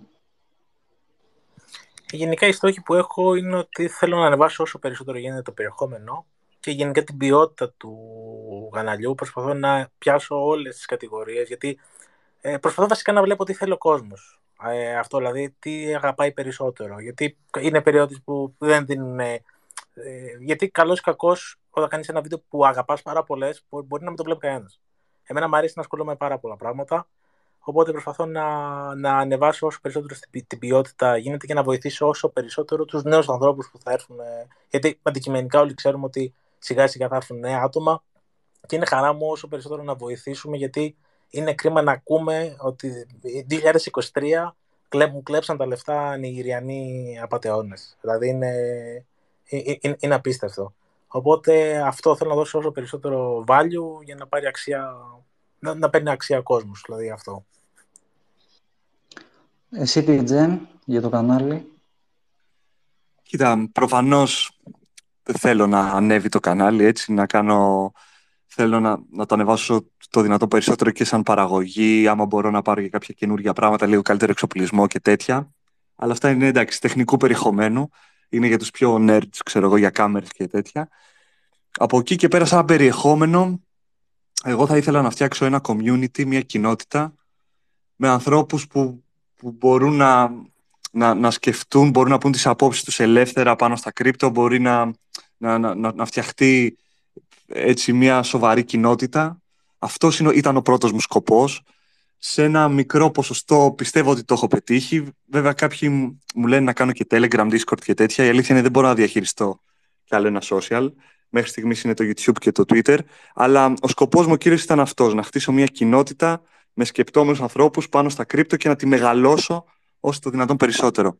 Εγώ δεν, δεν, δεν με απασχολεί τόσο πολύ να φτιάξω περιεχόμενο ε, που θα ενδιαφέρει γενικότερα τον κόσμο με, με απασχολούν τα κρύπτο, δηλαδή με αυτό ασχολούμαι εδώ και πόσα έξι χρόνια, εφτά, τα τελευταία τρία περισσότερο, οπότε θα εστιάσω εκεί, θα εστιάσω στα κρύπτο και σε κάποια μικρά θέματα γύρω από τα κρύπτο, τύπου με ενδιαφέρει αρκετά η ψυχολογία πίσω από το trading, τις αποφάσεις που παίρνουμε, ε, ε, οι σκέψεις που περνάνε από το μυαλό μας και η ψυχολογία μας ε, με βάση την οποία τρεϊντάρουμε, παίζει τεράστιο ρόλο, μην πω το, το σημαντικότερο ρόλο και από εκεί και πέρα, πέρα από ψυχολογία και μια τέτοια πτυχή, θα έβαζα και όπως είπες στην αρχή του Space για το VR και AR, για τέτοια πράγματα τεχνολογικού περιεχομένου που αγγίζουν όμως τα κρύπτο, κατάλαβες; Ένα, ένα τέτοιο με βάση το περιεχόμενο ένα τέτοιο, κάποια τέτοια θέματα.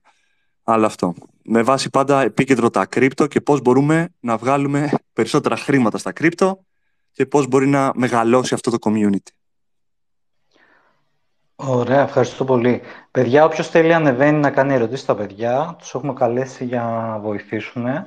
Ε, θέλω μια ερώτηση να κάνω εγώ και στους δυο σας. Έχετε νιώσει τόσα χρόνια που έχετε στην αγορά κάποια στιγμή ότι θέλετε να τα παρατήσετε, έχετε έρθει σε τέτοια ψυχολογική κατάσταση; Γιώργο, εσύ; Ναι, στην αρχή full. Γιατί είχα ανατινάξει δύο accounts σε πάρα πολύ γρήγορο χρονικό διάστημα, γιατί πολύ απλά δεν ήξερα ακριβώς τίποτα. Δεν ήξερα τίποτα. Απλά το χειρότερο μου λάθος που έκανα ήταν ότι έβαλα πραγματικά χρήματα σε κάτι που δεν ξέρω. Ξεκίνηγα απλά τα πολύ βασικά πτήρηση ρίσκου, μιλάμε για τίποτα, τίποτα και ανατείναξα σε πολύ γρήγορο χρονικό διάστημα τα account, τραυματίστηκα ψυχολογικά και μετά απλά είχα το φόβο να μην χάσω. Και αυτό έκανα πάρα μα πάρα πολύ καιρό να μπορέσω να καταφέρω τουλάχιστον να είμαι λίγο πιο ρομποτικός ε, στις συναλλαγές μου και να μην σκέφτομαι συνέχεια αυτό το πράγμα. Και αυτό που με βοήθησε ήταν ότι έκοψα τα πάντα, Έκοψα ένα μήνα δεν είδα chart, ένα μήνα δεν είδα chart, τίποτα. Δεν ασχολήθηκα καθόλου. Το μόνο που διάβαζα ήταν ειδήσεις και το οτιδήποτε άλλο γίνεται. Και μετά ξεκίνησα demo. Demo μέχρι να σβήσει ο ήλιος και καπάκι μετά πάλι ελάχιστα χρήματα ώστε να μην με νοιάζει το ποσό που θα χάσω.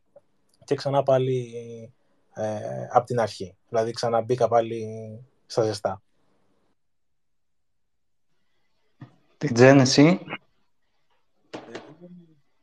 ε, κάτι που ίσως με είχε σώσει στις αρχές μου, γιατί άμα νιώσεις όπως λες ότι θες να τα παρατήσεις και τα λοιπά, συνήθως είτε θα το νιώσεις στην αρχή, γιατί τότε έχεις τα μεγαλύτερα losses. Ε, στην αρχή λοιπόν αυτό που με έσωσε πιστεύω είναι ότι δεν είχα ασχοληθεί με leverage. Δεν έπαιζα, δεν έπαιζα με futures καθόλου τίποτα. Απλά αγόραζα spot, altcoins, αρκετά μικρής κεφαλαιοποίησης βέβαια. Από την αρχή είχα κολλήσει εκεί με τα με τα microcaps, αλλά όχι τόσο πολύ όσο τώρα, καμία σχέση, εντάξει. Αλλά έπαιζα με altcoins που εντάξει, θα έχανα κάποια χρήματα σίγουρα, θα μου κακοφαινότανε, αλλά μέχρι εκεί δεν είναι ότι θα μηδένιζε το account μου. Δηλαδή, έπρεπε να, να προσπαθήσω αρκετά για να μου πάει στα τάρταρα τελείως με spot ε, αγορές. Θα έπρεπε να μην πουλήσω ποτέ, δηλαδή, κάτι τέτοιο. Αλλά εκεί που έφτασα πιο κοντά στο να πω, ποτέ δεν σκέφτηκα ότι θα τα παρατήσω, ποτέ είμαι και λίγο κολλημένος μερικές φορές και σαν άνθρωπος και δε, απλά άμα κολλήσω με κάτι δεν με ενδιαφέρει τίποτα. Δεν πάει να καίγει το κόσμος, δεν πάει να... θα το συνεχίσω. Εκεί που λίγο μου την είχε βαρέσει περίεργα ήταν στην κατάθλιψη 19, 2019 εκεί, 2018-19, όλο αυτό το ανελέητο καταθλιπτικό sideways που έκανε η κρύπτο αγορά τότε, που συνέπεσε βέβαια και με, γενικότερα με τη ζωή μου εκείνη την περίοδο με κάποια άλλα θέματα όπου έκανα log off από τα κρύπτα. Απλά έφυγα, δεν τρέινταρα, δεν έκανα τίποτα. Ό,τι είχα, είχα, το κράταγα, δεν ασχολιόμουν τόσο πολύ. Και κάπως έτσι αυτό με βοήθησε, αυτός ο τρόπος δηλαδή με βοήθησε να συνεχίσω μετά και να πιάσω τον bull run από την επόμενη πλευρά. Αυτό που αναφέρετε και οι δύο, ότι υπήρχε κάποια περίοδος στη ζωή σας που και οι δύο φύγατε έστω για ένα μήνα, ε, έξι μήνες, λίγο από τα κρυπτό, η αλήθεια είναι ότι βοηθάει. Και εγώ το έχω κάνει. Καθαρίζει Ξέρετε, λίγο το μυαλό. Συγγνώμη, συγγνώμη που σε διακόπτω πάνω σε αυτό ακριβώς. Ε, την περίοδο 2018-19, δεν ξέρω ποιοι το έχουν ζήσει σε αυτό εδώ το chat, δεν υπήρχε όντως κάτι να κάνεις, κατάλαβες. Δηλαδή δεν υπήρχαν ευκαιρίες, δεν υπήρχε τίποτα. Δεν είναι όπως τώρα που είμαστε σε ένα sideways, ε, αλλά υπάρχουν altcoins, υπάρχουν συνεχώς κινείται κάτι συνεχώς μπορείς να παίξεις με leverage κτλ. Τότε ήταν όλα τίποτα, δεν κινούνταν τίποτα κυριολεκτικά. Υπήρχε μια περίοδος που ό,τι και να έκανες, απλά η τιμή θα ήταν ίδια για μήνες. Γι' αυτό το λέω. Αυτό, sorry για την παρένθεση. Ωραία. Ε, ευχαριστώ που το συμπλήρωσες. Ε, Γιώργο, εσύ που ανεβάζεις, που έχεις πιο παλιό κανάλι, σου έχει έρθει ποτέ στο μυαλό ότι ε, σε πείραξε κάτι, ότι μπορεί να μην ήταν κάτι σωστό που είπες στο κανάλι σου και να έχεις επηρεαστεί από κάποιον ε, που σχολίασε από κάτω; Ναι, γενικά όταν ξεκίνησα το κανάλι είχα μπει πολύ ζεστά και είχα πει δεν θα με πειράξει τίποτα, δεν θα με κάνει τίποτα και κάποια στιγμή ε, έτσι πως είχα προχωρήσει το κανάλι, είχε φτάσει ξέρω εγώ χίλιες, δύο χιλιάδες εγγραφές. Τότε, τότε ξεκίνησε να έρχεται λίγο το... Και είναι και κάτι που θέλω να το κάνω και βίντεο αυτό. Ε, ξεκίνησαν να έρχονται κάποια σχόλια από κάποια συγκεκριμένα άτομα, συγκεκριμένα άτομα που γράφανε σε κάθε βίντεο που έκανα, βρίζανε, κάνανε ε, και σε ακραία σημεία. Σε κάποια στιγμή μου στέλναν και απειλητικά μηνύματα. Δηλαδή ήταν, είχε ξεφύγει η κατάσταση. Για απλά που έλεγα πολλές φορές την άποψή μου. Και κάποια στιγμή είχα πει, είχα σταματήσει τελείως. Είχα πει ότι δεν θα ξαναδείξω κανένα νέο altcoin. Δηλαδή δεν, δεν θα ξανακάνω τίποτα, μόνο bitcoin και ethereum. Και λέω τέλος. Είχα φτάσει σε αυτό το σημείο. Δηλαδή δείχναμε κάποια project που έχουν κάποια αξία και ξεκινάει ο κόσμος από κάτω κάποια στιγμή και δεν ξέρω. Δηλαδή έλεγα εγώ ότι η καλή στόχη είναι εκεί, έπρεπε να κάνει DCA και μου γράφουν από κάτω έβαλα το σπίτι μου άλλος. Χιμοριστικά μεν, αλλά δεν ξέρεις τι έχει κάνει ο άλλος. Και με είχε αγχώσει πάρα πολύ όλο αυτό το πράγμα και είχα πει κάποια στιγμή θα το σταματήσω. Λέω δεν, δεν υπάρχει λέω, ε, συνέχεια. Ε, και κάποια στιγμή προσπάθησα όλο αυτό να το σκεφτώ, να το μοντάρω και είχα πει ότι ό,τι δείχνω θα είναι πολύ ελεγχόμενο με πάρα, με πάρα πολύ σωστό τρόπο για να είμαι και εγώ εκεί, να είναι και καλυμμένος και ο κόσμος, για να μην υπάρχει αυτό το πράγμα. Αλλά γενικά θες δεν θες, πολλές φορές το αρνητικό σχόλιο σε επηρεάζει. Το θέμα είναι να απαντήσεις σε αυτό το αρνητικό σχόλιο και να κατανοήσεις ώστε να μην το ξανακάνεις. Γιατί ένα αρνητικό σχόλιο είναι μια, μια παρατήρηση που γίνεται σε εσένα με σκοπό ότι αν την ξαναπεί και κάποιος άλλος, πάνω ότι κάνει κάτι, κάτι λάθος, πρέπει να το αλλάξεις. Αυτή τη στιγμή αυτό που κάνω τώρα στα αρνητικά σχόλια προσπαθώ να τους απαντήσω και να γίνω καλύτερος από αυτό. Σε ευχαριστώ πάρα πολύ. Τι Τζεν, εσύ κάποιο σχόλιο που να σε επηρέασε ή να ένιωσες άσχημα εκεί; Στο κανάλι σου. Κοίτα, μέχρι στιγμής, εντάξει, ίσως είναι και επειδή το κανάλι είναι καινούριο, έτσι. Εγώ είμαι, το έχω φτιάξει μόλις πριν ε, έξι μήνες. Δεν έχω δει κάποιο σχόλιο που να. Σίγουρα δεν υπάρχει κάποιο σχόλιο που να με έχει πειράξει και να το σκέφτομαι, ας πούμε, πριν κοιμηθώ. Ούτε, ούτε καν, εντάξει. Ε, αλλά εξαρτάται, δηλαδή τα αρνητικά σχόλια μπορεί να είναι και επικοδομητικά, μπορεί να είναι και σχόλια τύπου είσαι βλάκας, ξέρω εγώ, λες ότι να είναι, λες μπουρδες, ξέρω εγώ. Ε, έχω μάθει γενικότερα στη ζωή μου να κρατάω κάποια σχόλια που θεωρώ εγώ ότι έχουν κάποια βάση, να μπαίνω λίγο δηλαδή όσο μπορώ στη θέση του άλλου που μου το λέει και να δω κάτσε λίγο τώρα αυτός που μου το λέει αυτό βγάζει κάποιο νόημα δηλαδή πατάει σε κάτι σοβαρό ή μου λέει ότι να είναι επειδή είχε απλά μια κακή μέρα στη δουλειά και τον απέλησαν, ξέρω εγώ, και τα βγάζει σε μένα. Ε, οπότε προσπαθώ να μπω λίγο στη θέση του άλλου. Μέχρι στιγμής είχα αρκετά λίγα αρνητικά σχόλια, οπότε δεν τα παίρνω, αυτά τα λίγα δεν τα παίρνω, ας πούμε, πολύ σοβαρά. Μέχρι ένα σημείο, ναι, αυτό. Τώρα δεν ξέρω στο μέλλον τι θα γίνει. Φαντάζομαι όσο μεγαλώνει το κανάλι, όλο και κάποιος και θα έρθει και θα τα βγάλει, θα τα ξεράσει όλα πάνω σου. Θα το αντιμετωπίσω τότε αλλά μέχρι στιγμής τα επικοδομητικά τα κρατάω, προσπαθώ να τα φιλτράρω και να τα κρατάω, τα υπόλοιπα τα γνώ. Ναι, γενικά είναι αυτή η διαφορά. Ότι υπάρχει ένα σχόλιο που θα πάρεις αξία από αυτό. Δηλαδή θα πεις: Όντως έκανα λάθος και πρέπει να το αλλάξω αυτό το πράγμα. Πολύ χρήσιμο σχόλιο. Αλλά υπάρχει και το σχόλιο του είσαι βλάκας, δεν ξέρεις τι λες, δεν ξέρεις τι κάνεις, θα βρεις, θα κάνεις το οτιδήποτε. Καλό είναι, θεωρώ, ε, εκεί το blog είναι πραγματικά ε, χρυσό χρυσό. Δηλαδή, αν κάποιος συνεχίζει συνέχεια και δεν λέει κάτι που μπορεί να το αλλάξεις, ε, το blog είναι ε, μονόδρομος. Πραγματικά. Δηλαδή, εμένα αυτό μου έλυσε πολλά ψυχολογικά θέματα λόγω του καναλιού. Δηλαδή, ήταν. Ε, ησύχασα. ησύχασα. Ωραία, Γιώργο, επειδή ξέρω ότι το κανάλι σου έχει ε, βάση του TA. Ε, θέλω να μου πεις ε, αν συνδυάζεις ε, fundamental ανάλυση και ε, TA ή αν πιστεύεις ότι ένα από τα δύο παίζει κατά βάση ρόλο. Γενικά θεωρώ οτιδήποτε περισσότερες επιβεβαιώσεις για το οτιδήποτε σίγουρα παίζει ρόλο. Δηλαδή φτιάχνεις μια σούμα.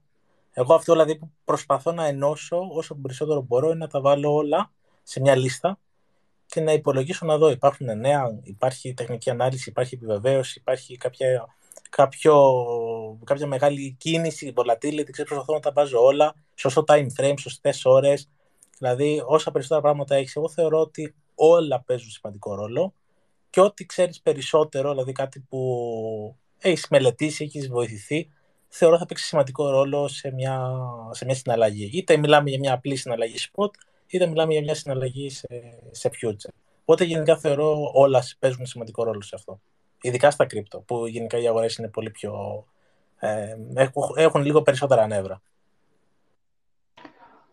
Ευχαριστώ. Τη Τζεν, εσύ που έχει, είσαι πιο πολύ trader του narrative. Ε, ναι. TA και fundamental συνδυάζονται; Θες να την κάνουμε πιο spice, ε, spice την ερώτηση να πούμε αν είναι σκάμι τεχνική ανάλυση ή όχι; ναι, ναι. Όχι, πλάκα κάνω, εντάξει. Ε, κοίτα, δεν θεωρώ σε καμία περίπτωση ότι είναι σκάμι τεχνική ανάλυση, έτσι, να το ξεκαθαρίσω από την αρχή. Αυτό που για εμένα είναι η τεχνική ανάλυση ε, είναι ότι σου δείχνει κάποια σημεία στο chart τα οποία μπορούν να σε βοηθήσουν να πάρεις ε, κάποια positions, να αγοράσεις ή να πουλήσεις κάποια coins στις πιο, ας το πούμε, εκπτωτικές τιμές, στις τιμές με την καλύτερη έκπτωση που είναι πιο κοντά σε, σε ένα, κοντά σε ένα καλύτερο risk-reward, αλλά δεν σου λένε το bias που θα πρέπει να έχεις. Δεν σου λέει Sony και D ότι πρέπει να ανέβει πάνω ή πρέπει να πέσει κάτω. Δηλαδή το bias προϋπάρχει κατά τη γνώμη μου. Εσύ πιστεύεις, ας πούμε, ότι το Solana τώρα θα ανέβει. Οπότε κοιτάς ποιο θα είναι, με βάση την τεχνική ανάλυση, το καλύτερο σημείο για να λογκάρεις. Έτσι τη βλέπω εγώ τη τεχνική ανάλυση. Από εκεί και πέρα, πάνω στο, στην ερώτηση τη δικιά σου, στο κανάλι δεν χρησιμοποιώ, τεχνη, δεν κάνουμε μόνο τεχνική ανάλυση του τύπου να, να μπούμε πιο βαθιά στη τεχνική ανάλυση, πολύ απλά πράγματα, απλά horizontal levels που μπορεί να, να καταλάβει, να κατανοήσει οποιοδήποτε. Ε, και κοιτάω κυρίως το narrative trading. Αυτό προσπαθώ να δείξω μέσα από το κανάλι. Τι είναι το narrative trading με δύο λόγια; Είναι το trading που κάνουμε με βάση ένα, ένα αφήγημα που μας λέει η αγορά, που μας λέει το trend, που μας λέει η μάζα των αγοραστών για ένα coin ή για ένα θέμα γενικότερα. Ε, πιστεύω ότι τα... Και, και αναφέρομαι κυρίως σε altcoins, ε, γιατί τρεϊντάρω κυρίως altcoins. Το bitcoin δεν με ενδιαφέρει καθόλου να το τρεϊντάρω προσωπικά. Ε, spot με τίποτα, δεν, δεν με νοιάζει ας πούμε να αγοράσω στα 29 ε, και, και να πουλήσω στα 35. Δεν με ενδιαφέρει καθόλου. Με ενδιαφέρει να, να βγάλω αρκετά λεφτά. Οπότε κοιτάω περισσότερο πιο λίγο risky ας πούμε assets. Κοιτάω altcoins κυρίως. Και πάνω στα altcoins τριντάρω με βάση το narrative. Δηλαδή γίνεται κάτι ας πούμε στον AR-VR χώρο, δηλαδή φτιάχνει η Apple το καινούριο AR headset που τα σπάει και όλοι ξαφνικά χρησιμοποιούμε AR και VR τεχνολογίες; Ωραία, κοιτάω τα, την ομάδα με τα altcoins που σχετίζεται με αυτό και βλέπω από εκεί ποιο θα αγοράσω με βάση βέβαια και μια μικρή τεχνική ανάλυση που θα κάνω για το altcoin, αλλά μέχρι εκεί δεν πάω κάπου πιο βαθιά γιατί πιστεύω ότι τα altcoins ε, κινούνται με βάση ομάδες και με βάση trends και όχι τόσο με βάση τεχνική ανάλυση. Αυτό. Ε, αυτό είναι αλήθεια. Ε, ένα καλό trade που μπορούσε να πάρει κάποιος τώρα ήταν ε, με την άνοδο του XRP μπορούσε να τρεντάρει το Stellar, το XLM. Ε, άμα μπορείς να βρεις και ωραία trade τεχνικά σε ομάδες, ε... Είναι ακριβώς αυτό που λες. Ακριβώς αυτό. Δηλαδή, γιατί να πάμε πάρει το XLM συν 20%. Ναι, κάποιο νέο θα βγει και ό,τι να είναι, αλλά το XLM στο narrative trading, ας πούμε, είναι αδερφάκι του XRP. Κάνει το ίδιο πράγμα. Κάνει τις ίδιες κινήσεις. Οπότε, ναι, ε, το συμφωνώ με αυτό που λες. Το, το 17, τα νομίσματα που τρέξαν ταυτόχρονα ήταν Cardano, XRP ε, και το Yoast. Όλα αυτά κάνανε σχεδόν την ίδια κίνηση ταυτόχρονα. Δεν ξέρω αν έχετε κάνει κάποια έρευνα πάνω σε αυτό το κομμάτι, αλλά το θυμάμαι πολύ καλά. Είχαν κάνει σχεδόν τα ίδια επί ταυτόχρονα. Οπότε δηλαδή και το Stellar, όλα μαζί. Όλα αυτά είχαν τρέξει ε, ταυτόχρονα. Οπότε δηλαδή είναι σαν αδερφάκια όλα αυτά. Φου, ε, σε αυτή τη στιγμή στο Pump δεν έγινε τόσο πολύ. Κάτι έκανε το Cardano, αλλά τα υπόλοιπα δεν, ε, δεν τρέξανε τώρα σε αυτό το Pump. Ναι, για μένα είναι, είναι τελείως ξεκάθαρο. Δηλαδή, ότι κινούνται με βάση τα narratives. Μπορεί απλά επειδή το, πιστεύω εγώ τόσο πολύ στο κεφάλι μου να, να το βλέπω και όλοι οι άλλοι να πιστεύουν κάτι άλλο. Αλλά υπάρχουν άπειρα, τα παραδείγματα είναι άπειρα. Δηλαδή, όταν βγήκε το ChatGPT, οπότε βγήκε τέλη Νοέμβρη και αρχές Δεκέμβρη, που άρχισε σιγά σιγά τα κρύπτο βρήκαν ένα bottom και άρχισαν να ανεβαίνουν. Από, τα μεγαλύτερα, από τους μεγαλύτερους gainers το, τον Ιανουάριο ήταν το Singularity, το Agix, το FED, το Ocean, όλα αυτά. Δηλαδή, πώς του ήρθε το Singularity που δεν το χρησιμοποιούσε ούτε ένας άνθρωπος δεν ήξερε τι είναι το Ajax να κάνει ένα επί 15. σε ένα υποτιθέμενο bear market τότε νομίζαμε ότι ήμασταν. Δηλαδή, ξεκάθαρα κινούνται με βάση τα narrative στα altcoins, κατά τη γνώμη μου. Έκανε 400% και είχα κοιτάξει το GitHub και δεν είχε ούτε 7 άτομα να ασχολούνται με το project. Και λέω αποκλείεται τώρα. Όντως έχεις δίκιο σε αυτό. Το πιστεύω το narrative. Ε, και πιστεύω ένα από τα καλύτερα trade που μπορείς να πάρεις είναι άμα εντοπίσεις ένα narrative. Ένα που είχα, που είχα πάρει εγώ μέσα εκείνη την περίοδο ήταν είχε βγει, είχα δει πολύ νωρίς ένα άρθρο που είχε αναφέρει ε, ότι η Κίνα θα επιτρέψει το trade στα, στα crypto. Οπότε έπαιξα το νίο, θυμάμαι, σε ένα long, αντίσταση, υποστήριξη, ε, αντίσταση που την έκανε υποστήριξη και long, εκεί μέχρι το Θεό. Είχα πιάσει ένα 14% χαλαρά.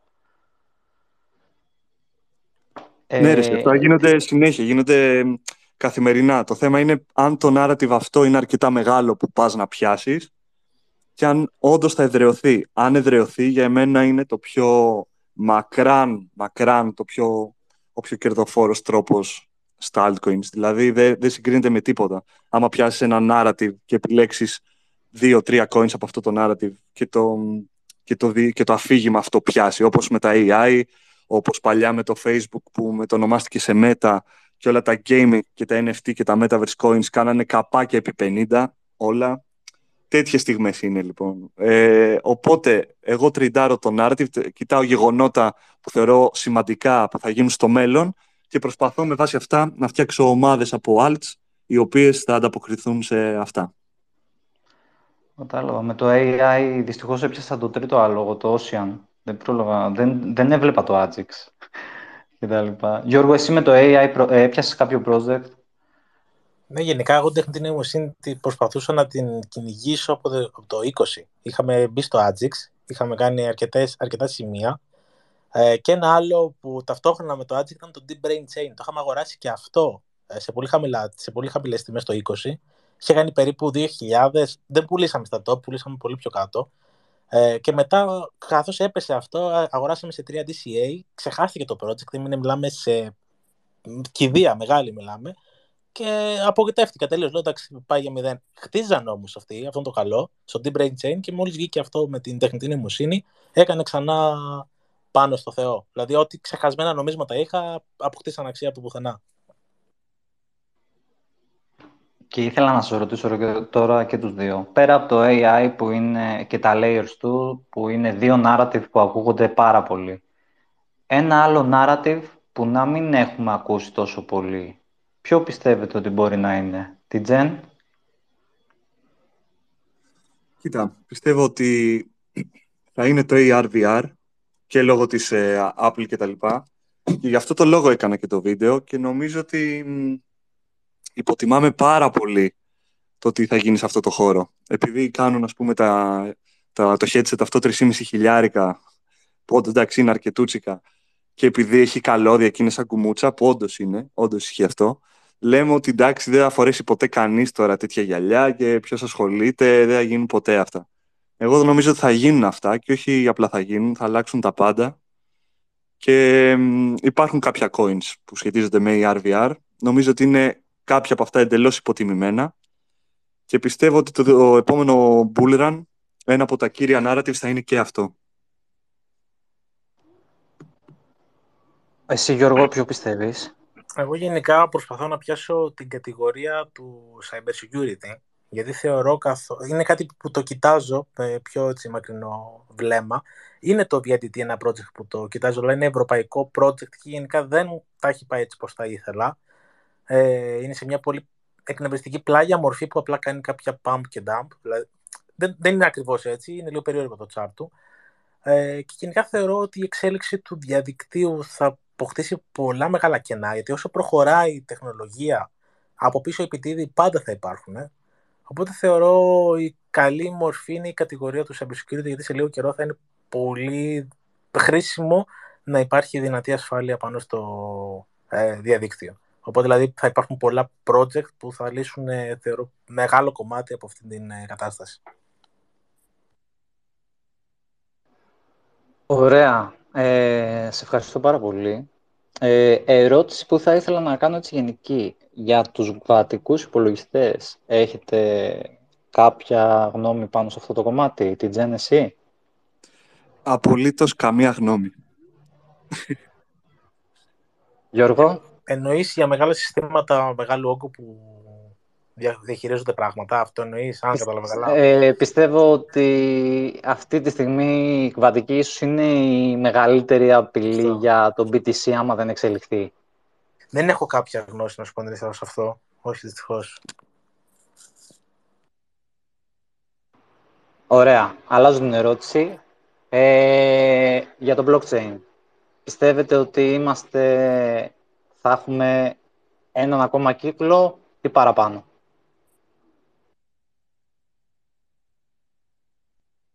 Την Τζεν, θες να ξεκινήσεις εσύ; Ναι, ναι. Για το blockchain, όταν λες blockchain, τι εννοείς ακριβώς; Την κρυπτοοικονομία γενικά. Ε, θεωρείτε ότι θα έχουμε παραπάνω από ένα κύκλος που ακολουθούν ή πιστεύετε ότι είμαστε σε κάποιον από τους τελευταίους κύκλους; Πολύ δύσκολη ερώτηση αυτή. Πιστεύω ότι θα συνεχιστούν οι κύκλοι, δεν θα είναι...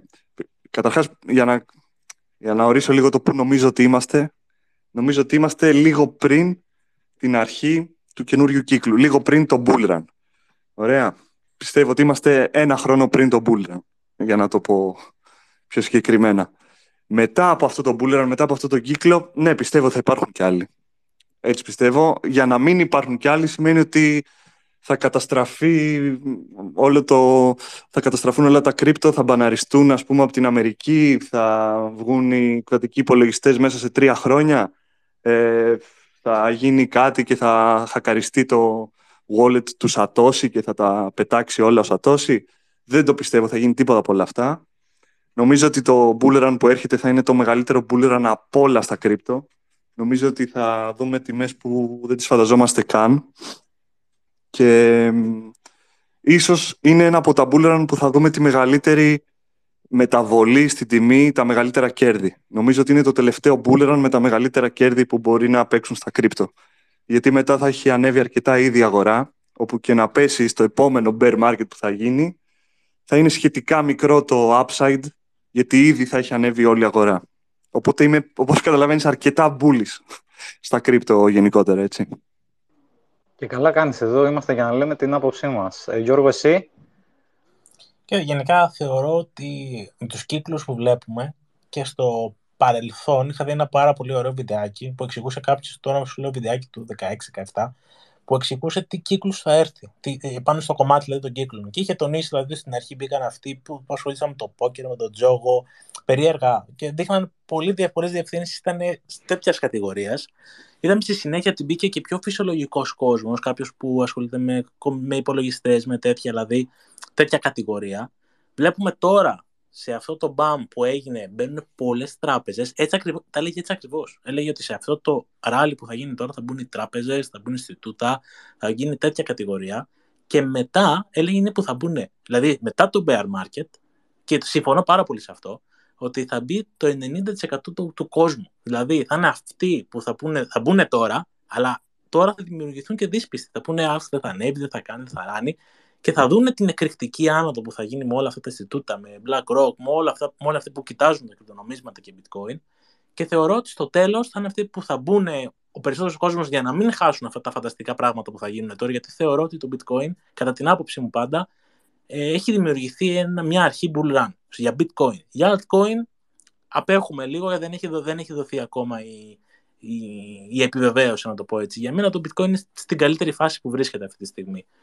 Ε, αλλά ναι, θεωρώ ότι θα υπάρχει αυτός ο κύκλος ο μεγάλος που θα είναι πολύ δυνατός. Για μένα δεν θέλω να δίνω στόχους, αλλά κάτι που κοιτάζω σαν ανάλυση, σαν επιβεβαίωση, σαν ε, όλοι αυτοί που θέλουν να φτιάξουν, θα δίνω ένα στόχο γύρω στα 100-120 και μετά μια αρκετά μεγάλη πτώση. Είναι και κάποιοι indicator που παρακολουθώ, που ο μέσος όρος της τιμής βγαίνει κάπου κάπου εκεί πέρα σε αυτά τα επίπεδα. Και από εκεί και πέρα μετά θα, θα περίμενε ένα επόμενο χειμώνα και των νομισμάτων μέχρι να μπει ο, αυτό που λέμε και η κουτσή Μαρία. Δηλαδή κάπως έτσι. Και εγώ το πιστεύω ότι αυτός ο κύκλος θα είναι ίσως ο μεγαλύτερος. Θα ήθελα να ρωτήσω ε, τι γνώμη έχετε για το play to earn; Τι Τζεν; Λοιπόν, το Play to Earn. Το Play to Earn το 2000 γενικά μου αρέσει πάρα πολύ σαν concept. Μ' αρέσει πάρα πολύ η ιδέα να παίζω το παιχνίδι μου, όπως πιστεύω σε όλους.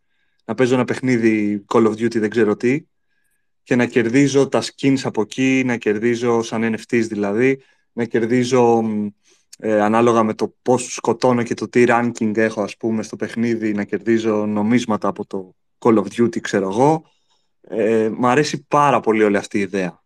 Και νομίζω ότι έτσι θα είναι τα παιχνίδια και νομίζω ότι έτσι θα είναι όλα τα παιχνίδια.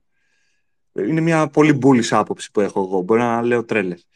Αλλά το 2021-2020 όλα αυτά τα πράγματα που φτιάχτηκαν, okay, ήταν τα πρώτα ας πούμε play to earn παιχνίδια. Δεν πιστεύω ότι έχει βρεθεί η χρυσή τομή ακόμα στα ponzinomics όλων αυτών των παιχνιδιών. ήταν πολύ έξυπνα κάποια το πώς φτιάχτηκαν. Ε, πάρα πολύ έξυπνα. Πολύ, ε, υπήρχε πολύ πρωτοτυπία στους κώδικες και σε, αυτά, σε αυτό το σημείο. Αλλά το πρόβλημα είναι ένα που ήταν και τότε και δεν ξέρω αν θα λυθεί ποτέ αυτό το πρόβλημα.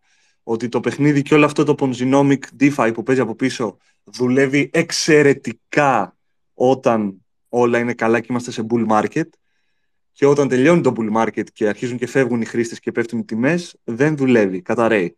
Αυτό είναι το, το μικρό προβληματάκι το οποίο πρέπει να φτιαχτεί με κάποιο τρόπο. Δηλαδή, ε, όταν το demand υπάρχει και υπάρχει ο κόσμος και υπάρχουν τα χρήματα, δεν, δεν υπάρχει καλύτερο σημείο να βρίσκεσαι από ένα play to earn παιχνίδι, ειδικά αν πετύχεις και ένα που είναι στην αρχή του. Γιατί το, γιατί το, το βρίσκεις όταν έχει χαμηλή κεφαλαιοποίηση, κερδίζεις rewards απλά παίζοντάς το, επενδύεις κιόλας πάνω του με λίγα χρήματα και τα rewards που έχεις εκεί πέρα και τα πρώτα πρώτα NFTs που κερδίζεις, όσο μεγαλώνει και η κεφαλαιοποίηση του coin σε ένα bull market όλα αυτά, ε, εκτοξεύονται όλα αυτά. Δηλαδή μπορεί να βγάλεις ακραία λεφτά και αν δεν έχεις να επενδύσεις χρήματα, μόνο και μόνο το χρόνο σου να επενδύσεις, μπορείς κυριολεκτικά να, να, να, να λύσεις το πρόβλημα της ζωής σου σε ένα bull run από τρία τέτοια παλιοπέχνιδα, ξέρω εγώ. Που θα βρεις το legendary κάπως NFT που θα σου δώσει η ομάδα, επειδή είσαι καλός στο community κτλ. Και, και όλα αυτά με 0 ευρώ κυριολεκτικά. Είναι από τους ελάχιστους τομείς στον πλανήτη που μπορείς να κάνεις τέτοιο πράγμα. Αλλά όλα αυτά δουλεύουν εξαιρετικά, ξαναλέω, στο bull market. Δεν δουλεύουν σε όλα τα υπόλοιπα markets. Οπότε αυτό είναι το μεγάλο στοίχημα που πρέπει να λύσουν αυτές, όλες αυτές οι εταιρείες, όλα αυτά τα project τα οποία επιχειρούν να κάνουν κάτι τέτοιο. Αυτό είναι το πρώτο, αυτό, αυτό το πρόβλημα που πρέπει να λύσουν. Και δεύτερον, πρέπει επιτέλους να φτιαχτεί και ένα παιχνίδι το οποίο να θέλουν όντως να το παίξουν οι χρήστες και ας μην υπήρχαν τα Ponzinomics μέσα. Δηλαδή το Axie Infinity, το παιχνίδι από μόνο του είναι για πέταμα. Δηλαδή για ποιο λόγο να κάτσω εγώ να παίξω με τα Axie Infinity, ξέρω εγώ, άμα δεν χρειάζεται, άμα δεν μπορώ να βγάλω χρήματα. Δεν υπάρχει περίπτωση να το κάνω ποτέ. Άμα όμως φτιαχτεί ένα Call of Duty ανάλογο και μπορείς και μέσα από το Call of Duty να πάρεις skins, να κερδίσεις κτλ., τότε εκεί είναι το καλύτερο. Εκεί είναι ό,τι καλύτερο. Και τέλος, ένα prediction τελευταίο, μια πρόβλεψη είναι ότι πιστεύω ότι θα βλέπουμε στο επόμενο Bulleran που θα έρθει τώρα πάρα πολλά gaming studios πάρα πολλά παιχνίδια που δεν το πιστεύαμε ποτέ, παιχνίδια που παίζαμε μικρή τύπου Grand Theft Auto κτλ. Να κάνουν επιτέλους τη μετάβαση, αυτή είναι μια δικιά μου πρόβλεψη, τη, τη μετάβαση και να έχουν μέσα και NFTs που μπορείς να κερδίσεις. Όχι αναγκαστικά play to earn, ότι θα φτιάξει το Grand Theft Auto ένα νόμισμα δικό του, αλλά ότι μπορεί να κερδίσεις NFT από το Grand Theft Auto σαν skins, σαν achievements που έχεις κάνει, που έχεις καταφέρει να παίξεις τόσες πίστες, που παίζεις στο multiplayer και κερδίζεις άλλους κτλ ότι θα κάνουν δηλαδή μεγάλα παιχνίδια τη μετάβαση αυτή στον χώρο των NFT. Αυτά τα ε, λίγο τα παραείπα. Ε. Ε, το έχουν, έχουν φτιάξει στο RP, το GTA, ε, server στο 5M ε, που κάνανε κανονικά, με κανονικά χρήματα. Δηλαδή υπήρχε το οτιδήποτε αγόραζες, ήταν με NFTs, έπρεπε να πληρώσεις για τα πάντα. Ήταν πραγματικά απίστευτο αυτό το πράγμα που είχαν κάνει. Εσύ Γιώργο, για τα play to earn, πώς το βλέπεις; Γενικά, εγώ θεωρώ ότι πραγματικά είναι το, το μέλλον. Μπορεί αυτή τη στιγμή συμφωνώ με οτιδήποτε υπόθηκαν πριν. Ε, είναι... Εγώ προσωπικά είχα βιώσει την αίσθηση το να παίζεις. Κανονικά είχα ξεκινήσει να παίζω Axie Infinity. Είχα αγοράσει τα NFTs τους. Ε, Δυστυχώς ε, το 50% της επένδυσης δεν μπόρεσα να το πάρω ποτέ γιατί απλά άρχισε να πέφτει η αγορά και δεν άξιζε να παίζεις. Δηλαδή ήταν πραγματικά φοβερό το ότι έπαιζες ένα παιχνίδι και σου έδινε 30 με 40 ευρώ την ημέρα. Ήταν απίστευτο. Και εγώ το πιάσα σε αυτή την περίπτωση. Όταν δίνανε τα πολλά, υπήρχαν κάτι φίλοι μου που μου λέγανε να το ξεκινήσω, που είχαν μπει πιο, πιο νωρίς. Είχαν πάρει φάρμες, είχαν πάρει το οτιδήποτε εκεί πέρα μέσα υπήρχε. Βγάζανε 100 με 200 ευρώ την ημέρα, είχαν νοικιάσει κιόλας. Και υπήρχε ένα πολύ δυνατό έξυπνο, θα πω, ε, ένας έξυπνος τρόπος να, να, να παίζεις και να πληρώνεις απίστευτα ποσά. Ωστόσο όμως είναι αυτό, ότι όλα αυτά λειτουργούν σε μια μεγάλη αυτοπεποίθηση στην αγορά και δεν ξέρω κατά πόσο θα μπορέσει να, να λειτουργήσει αυτό σωστά. Συμφωνώ ότι θα πρέπει να φτιαχτεί κάτι που θα πρέπει να το παίξω χωρίς να περιμένω μόνο και μόνο επειδή θα πληρωθώ. Θεωρώ ένας πολύ μεγάλος παίκτης, αν ξυπνήσει και το κάνει αυτό, πέρα από το Elysium που έχει φτιάξει πολύ όμορφα πράγματα, ε, είναι το Counter-Strike. Που το Counter-Strike ήδη μπορείς να πουλάς skin, μαχαίρια, απίστευτα πράγματα σε τρελές εξωφρενικές τιμές θα μπορούσε να φτιάξει κάτι που θα να φέρει επανάσταση στον κόσμο του, του NFTs και γενικά το, του περιουσιακού στοιχείου, ψηφιακού περιουσιακού στοιχείου. Αλλά ναι, είμαι full bullish σε όλη αυτή την κατηγορία. Κάτι που αυτή τη στιγμή δεν τρέχει, αλλά θεωρώ είναι μια καλή, μια καλή στιγμή κάποιος να μπορέσει να ψάξει και να δει κάτι που χτίζεται και δεν είναι απλά ένα project που περιμένει την κατάλληλη στιγμή να ξεκινήσει. Χτίζεται και έχει δυνατό community. Μπορώ να προσθέσω κάτι πάνω σε αυτό; Εννοείται. Ότι εκτός από το play to earn, που προφανώς φαίνεται ότι είμαστε bullies, τουλάχιστον, ε, για, για να δούμε και λίγο πώς δουλεύουν, πώς σκέφτομαι εγώ τουλάχιστον τα narratives και πώς κολλάνε ας πούμε, στην αγορά σε αυτό το συγκεκριμένο.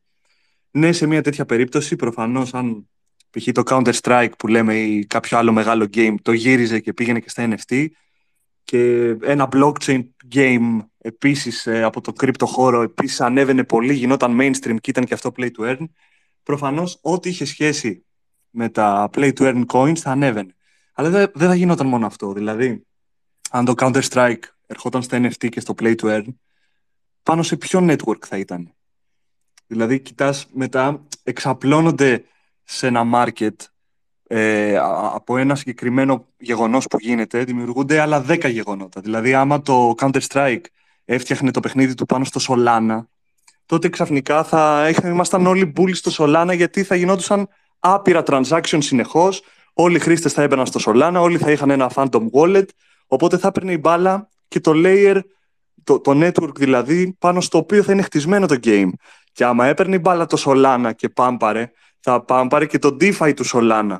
Γιατί, γιατί θα έμπαινε και κόσμος για να βγάλει περισσότερα Solana από το DeFi και να τα εξεπενδύσει. Και άμα πάμπαρε το DeFi και με έναν τέτοιο τρόπο δημιουργούνται για εμένα τα bull markets. Δηλαδή, γίνεται ένα γεγονός τρελό. Αυτό το γεγονός έχει 25 διακλαδώσεις που δεν ξέρεις πώς ακριβώς θα σκάσουν. Και πάνω σε αυτό είναι απλά ένας από τους τρόπους που πατάει και το narrative trading. Αυτό ήθελα να προσθέσω. Καλά έκανες και το πρόσθεσες. Εμένα ε, είναι ένα από τα αγαπημένα μου narrative το Play to Earn. Γι' αυτό ρώτησα τη συγκεκριμένη ερώτηση. Θα ήθελα να δω από τα παιδιά κάτω άμα κάποιο παιδί θέλει να ανέβει και να ρωτήσει κάτι. Αλλ, αλλιώς να μην το τραβήξουμε πάρα πολύ και τους κρατάω όλους καλοκαιριάτικα ως αργά. Ε, όλα τα αιτήματα είναι ανοιχτά. Και τους δύο σας ευχαριστώ πάρα πολύ. Ε, τα παρακολουθώ τα κανάλια στο YouTube. Ε, μ' αρέσει το concept που έχετε στήσει. Ε, ευχαριστώ που δεχτήκατε την πρόσκληση. Ήμασταν λίγο... Δεν μπόρεσε να μπει ο Πέτρος και ζητάει συγγνώμη γι' αυτό, αλλά εντάξει, τυχαίνουν και αναποδιές. Ε, παιδιά, άμα θέλει κάποιος να κάνει κάποιο αίτημα, αλλιώς να το κλείσουμε. Σπύρο, έχουμε κάποια ερώτηση; Δεν έχω δει το chat. Δώσουμε ένα λεπτάκι. Ε, το πρώτο που βλέπω είναι πώς να μην είμαστε bullies σε gaming projects. Έχει αναφερθεί.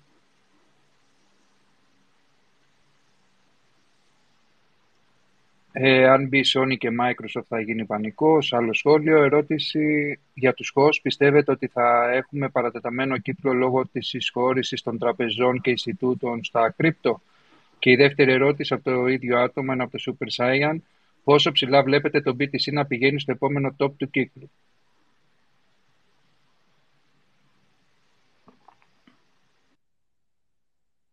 Παιδιά, πιστεύω ότι δεν θα έχουμε παρα... παρατεταμένο κύκλο; Θέλετε να απαντήσετε, την Τζεν. Ε, κοίτα, παρατεταμένο κύκλο. Αυτή η ιδέα ήταν η ιδέα του super cycle που λέγανε στο προηγούμενο bull market, ότι θα κρατήσει παραπάνω χρόνια, θα κρατήσει τέσσερα χρόνια το bull market, ας πούμε, διπλάσιο χρόνο από ό,τι κράταγε. Ε, πιστεύω ότι θα εισχωρήσουν κάποιες τράπεζες. Πιστεύω ότι η BlackRock, το ETF της BlackRock σίγουρα θα, θα εγκριθεί κάποια στιγμή, όχι τώρα, αλλά σίγουρα πιστεύω θα εγκριθεί και, θα, και το κάνει για κάποιο λόγο το ETF. Δεν το κάνει επειδή δεν υπάρχει ζήτηση, το κάνει γιατί προβλέπει ακραία ζήτηση ή θα τη δημιουργήσεις στην, στην τελική τη ζήτηση η BlackRock, γιατί η BlackRock κάνει ό,τι θέλει. Αλλά πέρα από αυτό, δεν νομίζω ότι θα είναι παρατεταμένος ο κύκλος με αυτή την έννοια. Πιστεύω ότι θα είναι όμως πάρα πολύ μπούλης ο κύκλος που έρχεται και μπορεί να μην ε, βρούμε το επόμενο bottom σε ένα κλασικό μείον 80%, μείον 75% που, θα έκανε το, που κάνει το BTC συνήθως όταν βρίσκει τα bottoms από το all time high στο επόμενο bottom μπορεί να κάνει το επόμενο bottom του στο μείον 60%. Δηλαδή ότι θα είναι μικρότερη η πτώση. Κάτι τέτοιο σκέφτομαι αυτό μέχρι εκεί. Τώρα για το πόσο θα φτάσει το BTC δεν μπορώ να, να, πω, να κάνω μια τέτοια πρόβλεψη.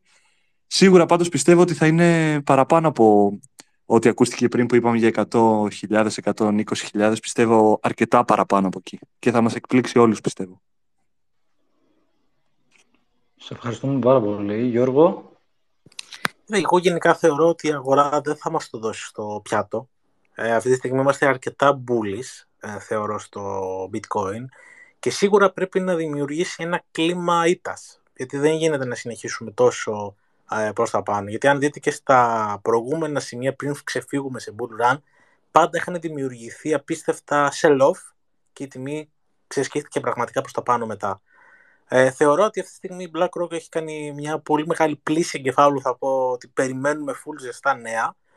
Και αν αυτά τα νέα που τριντάρονται εδώ και αρκετές μέρες, μήνες από τη στιγμή που παίζονται αυτά τα νέα, θεωρώ αν φάνει άκυρο, όλο αυτό το νέο γυρίζει από την αντίθετη πλευρά. Γιατί αυτή τη στιγμή είμαστε ανεβασμένοι με ένα πολύ μεγάλο ποσοστό λόγω και της BlackRock εννοείται. Γιατί είναι πολύ hot όλο, αυτή, όλο αυτό το νέο που επικρατεί. Από εκεί και πέρα όμως, θεωρώ ότι έχουμε κάνει μια πολύ μεγάλη προσπάθεια, θα μιλήσω μόνο για BTC, έχει κάνει μια πολύ τεράστια προσπάθεια το BTC για να κάνει κάτι νέο. Ε, αυτή τη στιγμή, ό,τι και να πούμε, είμαστε αρκετά bullish και τεχνικά και σε νέα. Ε, από εκεί και πέρα, με ένα στόχη μου, έτσι όπως το βλέπω αυτή τη στιγμή, χωρίς να πω το αρνητικό νέο, γιατί απλά εννοείται μπορεί όντως να εγκριθεί το, το ETF και να, και να μην το πιστεύουμε στα μάτια μας μετά. Ε, θεωρώ για μένα ότι θα δούμε στόχους πολύ υψηλούς και σίγουρα επειδή έχω κάνει μια έρευνα πάνω σε αυτό το κομμάτι, βλέπω ότι σε κάθε κύκλο πάντα η διόρθωση που κάνει το BTC είναι μικρότερη. Δηλαδή είχε κάνει ένα μείον 86%, μετά έκανε ένα 84%, τώρα έκανε πολύ λιγότερο. Οπότε δηλαδή σε επόμενο κύκλο μένει όμως μικραίνει και, και το bully σενάριο μικραίνει, αλλά μικραίνει και η, η πτώση προς τα κάτω. Οπότε θεωρώ ότι σίγουρα θα μας το δώσει το πιάτο για η προσωπική μου άποψη αλλά θεωρώ ότι αυτό που έχει κάνει το BTC είναι αρκετά bullish. Οπότε, ό,τι και να δούμε, σε αυτή την περίπτωση, από τη στιγμή που είμαστε σε σημαντικά επίπεδα support που έχουν δημιουργηθεί bullish επιβεβαιώσεις, για μένα δηλαδή είμαστε ότι οτιδήποτε βλέπω πάνω από τις 23.000 ε, βρισκόμαστε, δηλαδή για μένα είναι πολύ μια όμορφη κατάσταση. Δηλαδή, ακόμα και να δω το bitcoin να κάνει κάτι πολύ απότομο λόγω news, ε, από τη στιγμή που δεν κλείσουμε για μένα κάτω από τις 23.000 είμαι πολύ θετικός. Ε, σε αυτό, τον, ε, σε αυτό το κομμάτι δηλαδή, που βλέπω και θα περίμενα έναν βασικό στόχο τουλάχιστον πρώτα τα 48, γιατί είναι σημαντικά επίπεδα αυτά να τα κερδίσουμε να, αρχικά, μην κοιτάζουμε τις 100 και από εκεί και πέρα αν φτάσουμε τόσο ψηλά θεωρώ ότι ένα ακόμα extra news μπορεί να στείλει την τιμή πραγματικά σε απίστευτα νούμερα. Που για μένα είναι περίπου εκεί. Σε, σε αυτόν τον κύκλο εννοείται μπορούμε να είναι να είναι μηδαμινά αυτά τα ποσά που θα πω, αλλά για μένα αυτός ο κύκλος θα είναι εκεί περίπου. Δηλαδή, κοιτάζω στόχους 130, 100, σημεία ψυχολογικά κυρίως. Ευχαριστώ πάρα πολύ, παιδιά. Ωραία. Αφού δεν βλέπω κάποιο αίτημα να κλείσουμε, σας ευχαριστώ και τους δύο που ήρθατε. Σας εκτιμάω. Πάντα έτσι να συνεχίσετε στα κανάλια, να δίνετε περιεχόμενο σε όλους εμάς, να παίρνουμε value από τα κανάλια. Ευχαριστώ όλους τους ακροατές που μας άκουσαν. Καλό βράδυ, παιδιά. Και καλό καλοκαίρι να έχουμε. Έλα, καλό βράδυ και Ευχαριστώ πολύ. Καλό βράδυ και από μένα, παιδιά. Καλό βράδυ, καλό βράδυ. Καληνύχτα.